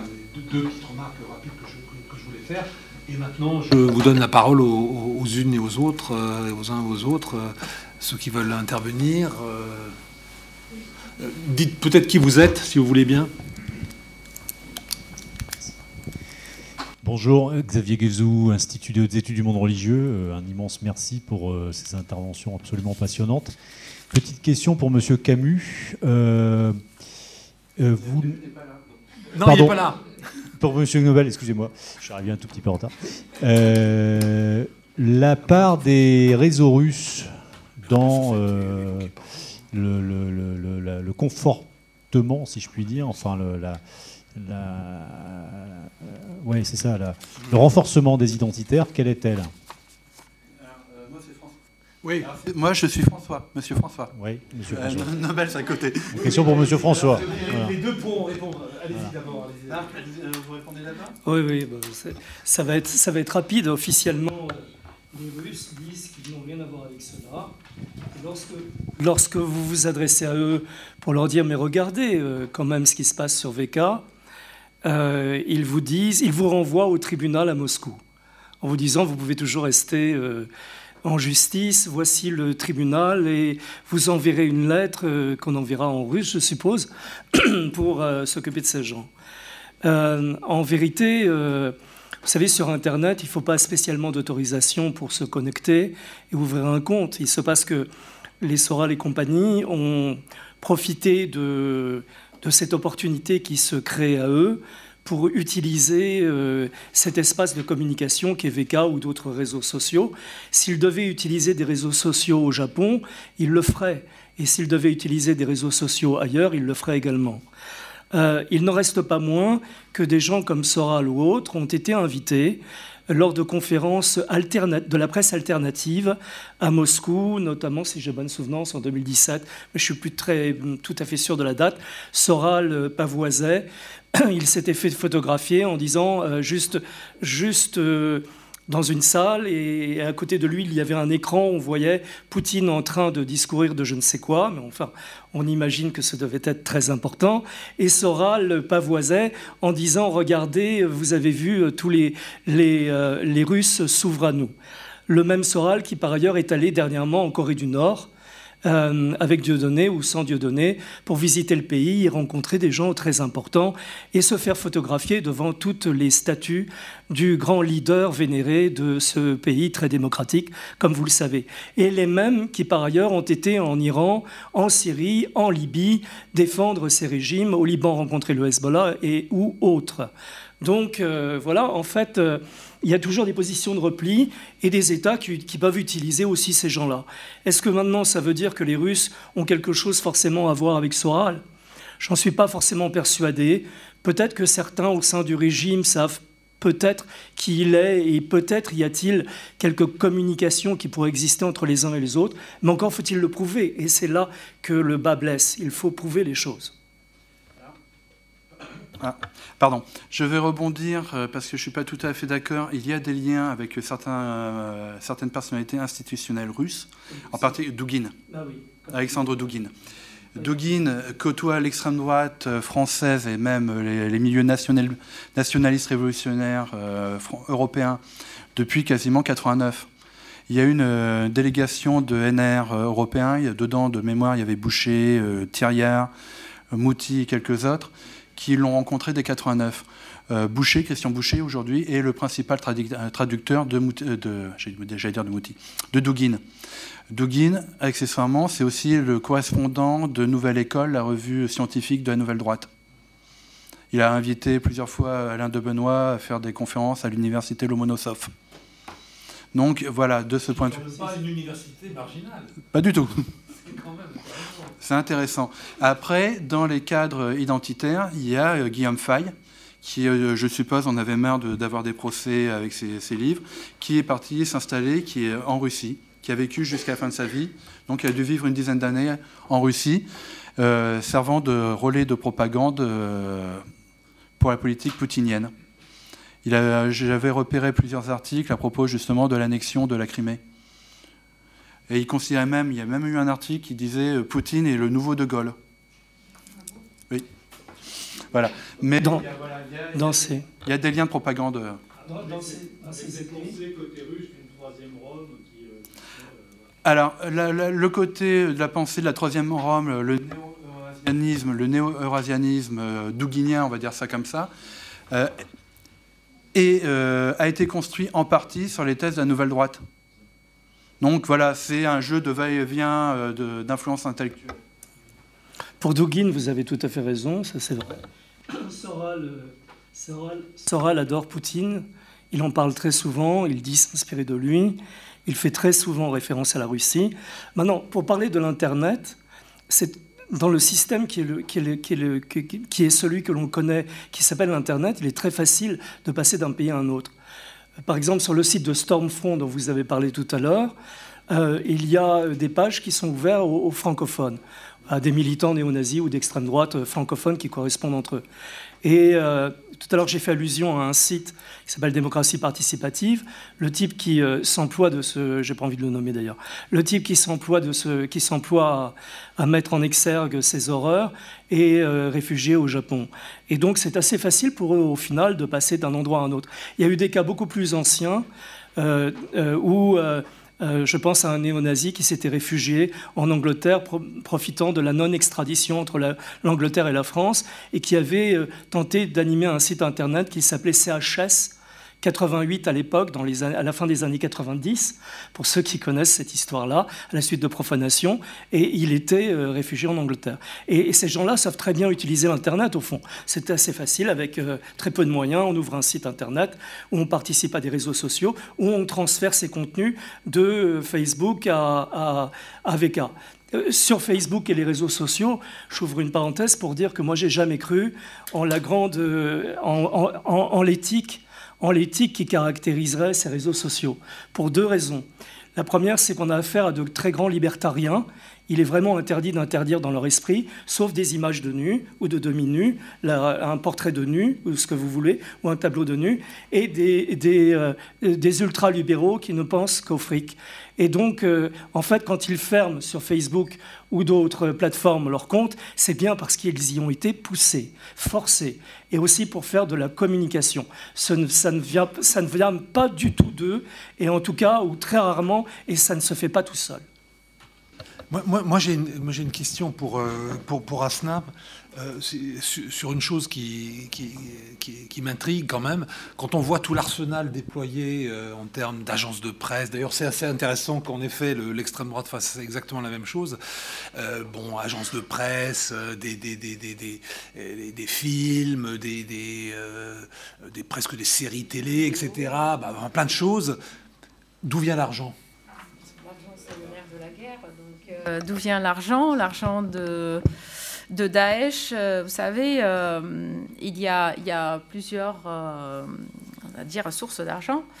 le plus grand, c'est parce qu'ils ont imposé un système équivalent aux impôts, ce qu'ils appellent une sorte de zakat et euh, qui, euh, qui, qui, fonctionnait apparemment pas, pas, si mal que ça. Mais euh, les grandes sommes d'argent, c'est le trafic de c'est le trafic de tout ce qui est art, patrimoine, parce que quand même ils ont mis la main sur, sur un pays, notamment l'Irak, mais aussi la Syrie, où ils ont pu quand même piller euh, des euh, musées, euh, piller aussi des banques, mais surtout beaucoup de musées. Et tout a été trafiqué via la Turquie. Il y a aussi, troisième source d'argent, c'est le pétrole. On sait que l'Irak euh, peut-être euh, la Syrie moins, mais euh, l'Irak, c'est un pays qui est extrêmement riche et surtout qui a beaucoup de pétrole et avec toujours la complicité du régime turc ils ont réussi quand même à vendre leur pétrole avec des prix très avantageux. Et il y a aussi euh, d'autres sources d'argent, et ce que j'appelle, euh, enfin, bien évidemment de l'argent du Golfe, hein, qui a euh, transité d'une manière euh, directe ou indirecte, parce que vous savez, là, il faut revenir un tout petit peu à la composition, à la structuration des, euh, des groupes djihadistes en Syrie, puisque le groupe État islamique existe depuis 2006, hein, État islamique en Irak à l'époque, ça s'appelait. Et donc, avec la crise syrienne, il y a eu l'extension en Syrie. Donc, il y a eu au début de l'argent qui, qui était destiné à des résistants, simples résistants, hein, euh, qui euh, n'affichaient pas euh, forcément leur appartenance à une idéologie djihadiste, mais après, ils ont pris l'argent du Golfe et ils l'ont utilisé. dans ce cadre-là. Et il y a aussi à ne pas négliger les dons des sympathisants qui, qui viennent du monde entier. Euh, on parle beaucoup de, des, euh, comment on appelle, les, euh, les, les, kebabs qui finançaient ces, je ne suis pas en train de euh, enfin, c'est beaucoup plus, plus complexe que cela, mais il y a aussi, euh, il y a aussi, euh, il y a eu ça, l'argent financé sur fond des crédits de consommation, le djihad financé sur cette base-là, puisque là aussi ça a été théorisé par les idéologues de Daesh, comme quoi on expliquait aux, euh, enfin, aux adolescents, qui sont, enfin, on a vu en France quand même, 30% des personnes qui, euh, qui ont été euh, signalées comme étant radicalisées, c'est des mineurs. Donc là, parmi les mineurs, il y a eu beaucoup de discours, tu récupères, tu confisques la carte bleue de tes parents, comme c'est pour une cause sacrée. Donc, euh, il faut le faire. Après, départ des familles euh, ou des euh, djihadistes qui, qui, ont transité par la Syrie ou l'Irak sur des fonds de crédit de consommation. Là, il y a eu aussi beaucoup de ça. Je vous apporter une précision? Euh, Arnaud Renoir. Euh, non, c'était juste pour dire que l'impôt révolutionnaire, euh, que ce soit la Zakat ou que ce soit autre chose, parce qu'il y, a eu plusieurs éléments, a, quand même été est un vrai système mis en place, mais il n'est pas nouveau. Hein, c'est l'impôt révolutionnaire del País Vascos, hein, qui avait du côté basque espagnol et qui a toujours existé. Hein, mais, il y a un autre élément très très profond pour tout ce qui est, alors je dirais Daesh et autres, c'est qu'il y a la finance islamique avec des fonds installés et il y a tout l'industrie du halal qui ne, va pas dire à l'étranger, qui ne va pas directement financer, mais qui va servir euh, et qui va se rajouter. Par, pourquoi? Parce que ça va, ça va donner une extension et une certaine légitimité à, ce qu'ils font. Et aujourd'hui, on, se rend, compte qu'il y a toute une série de, réseaux et de fonds d'investissement, des fonds d'investissement en finance islamique, surtout dans des, euh, dans des endroits où on fait de la finance islamique, hein, c'est-à-dire que ce soit euh, en Malaisie ou dans le Golfe, qui, sont des fonds investis par, euh, par Daesh avec des, systèmes écrans. Et donc en réalité, il y a d'énormes fonds. Hein. Il n'y a pas que ceux qui se font, euh, je dirais, euh, raqueter comme Lafarge ou autres, et qui le font volontairement. Une petite question de. Qu'est-ce que c'est BK euh, vous avez parlé de site VK. Vous pouvez épeler VK. et C'est- monsieur a parlé de faux sites. J'ai pas compris qu'est-ce que vous entendez par faux site. Alors, on va, on va répondre à cette. V- VK, c'est très simple, c'est l'équivalent de Facebook pour les Russes. C'est un réseau social. VK, la lettre V et K. Alors non, mais ça veut dire quelque chose, mais en russe, là, sur le moment, j'ai j'ai oublié. Donc, euh, euh, mais, mais en cherchant sur Internet euh, très facilement, vous tomberez sur VK et vous pourrez regarder des contenus. Il y a un moteur de recherche. Alors comment les trouve-t-on? Il y a un moteur de recherche. Donc quand vous connaissez un certain nombre de ces, de ces gens-là, vous tapez sur le moteur de recherche de VK, l'équivalent de Facebook, les noms de ces gens et vous allez tomber sur leur prose. C'est aussi simple que ça. Les Russes ont calqué un peu, copié un peu ce que Facebook faisait. C'est- Voilà, c'est l'équivalent globalement de Facebook. Non, non, bien sûr. Oui, euh, ce système de fausses pages, c'est surtout sur Facebook. En fait, ils vont créer, euh, des militants identitaires ou d'extrême droite vont créer de, faux, de fausses pages euh, lambda. Par exemple, sur. Pages, des, euh, des pages avec une mauvaise identité, une fausse identité. Ils vont, créer un avatar. Donc, ne pas se présenter, par exemple, comme un, euh, comme une création. Ils vont prendre un avatar euh, ou une, personnalité lambda qu'ils vont pirater. Ils vont euh, commencer à diffuser un certain nombre d'images islamo, anti-musulmanes, pour alimenter le, discours. Et généralement, soit ça marche pas du tout, donc là euh, c'est un échec, soit ça tourne et ça tourne bien. Et vous retrouverez ces images, euh, parfois vous avez des chaînes sur Facebook qui, qui montrent euh, des choses euh, visant les musulmans, et vous regardez bien la- d'où vient la provenance, et c'est un truc qui a été monté de toutes parts à des fins de- d'agitation. Mais voilà, c'est de la ma- euh, l'agite-propre 2.0 ou même 3.0 à ce niveau-là. C'est des... L'information est fausse. L'information est fausse, le profil est faux, l'identité est fausse, tout est faux. Faux avatars, euh, voilà, tout. On est obligé de clore, là, il est 13h. nous avons déjà eu une matinée, je crois, très, très, très chargée, très, riche, très, intéressante. Alors, je vous donne rendez-vous, euh, allez, à 14h. je dois vous annoncer que malheureusement, euh, son nom a été évoqué, mais malheureusement, Jean- Jean- Jean-Yves Camus euh, a eu un, un gros contretemps et il ne pourra pas être avec nous. Donc nous n'aurons que deux interventions, ce qui nous permet aussi de commencer à, à 14h sans, sans devoir courir après le temps.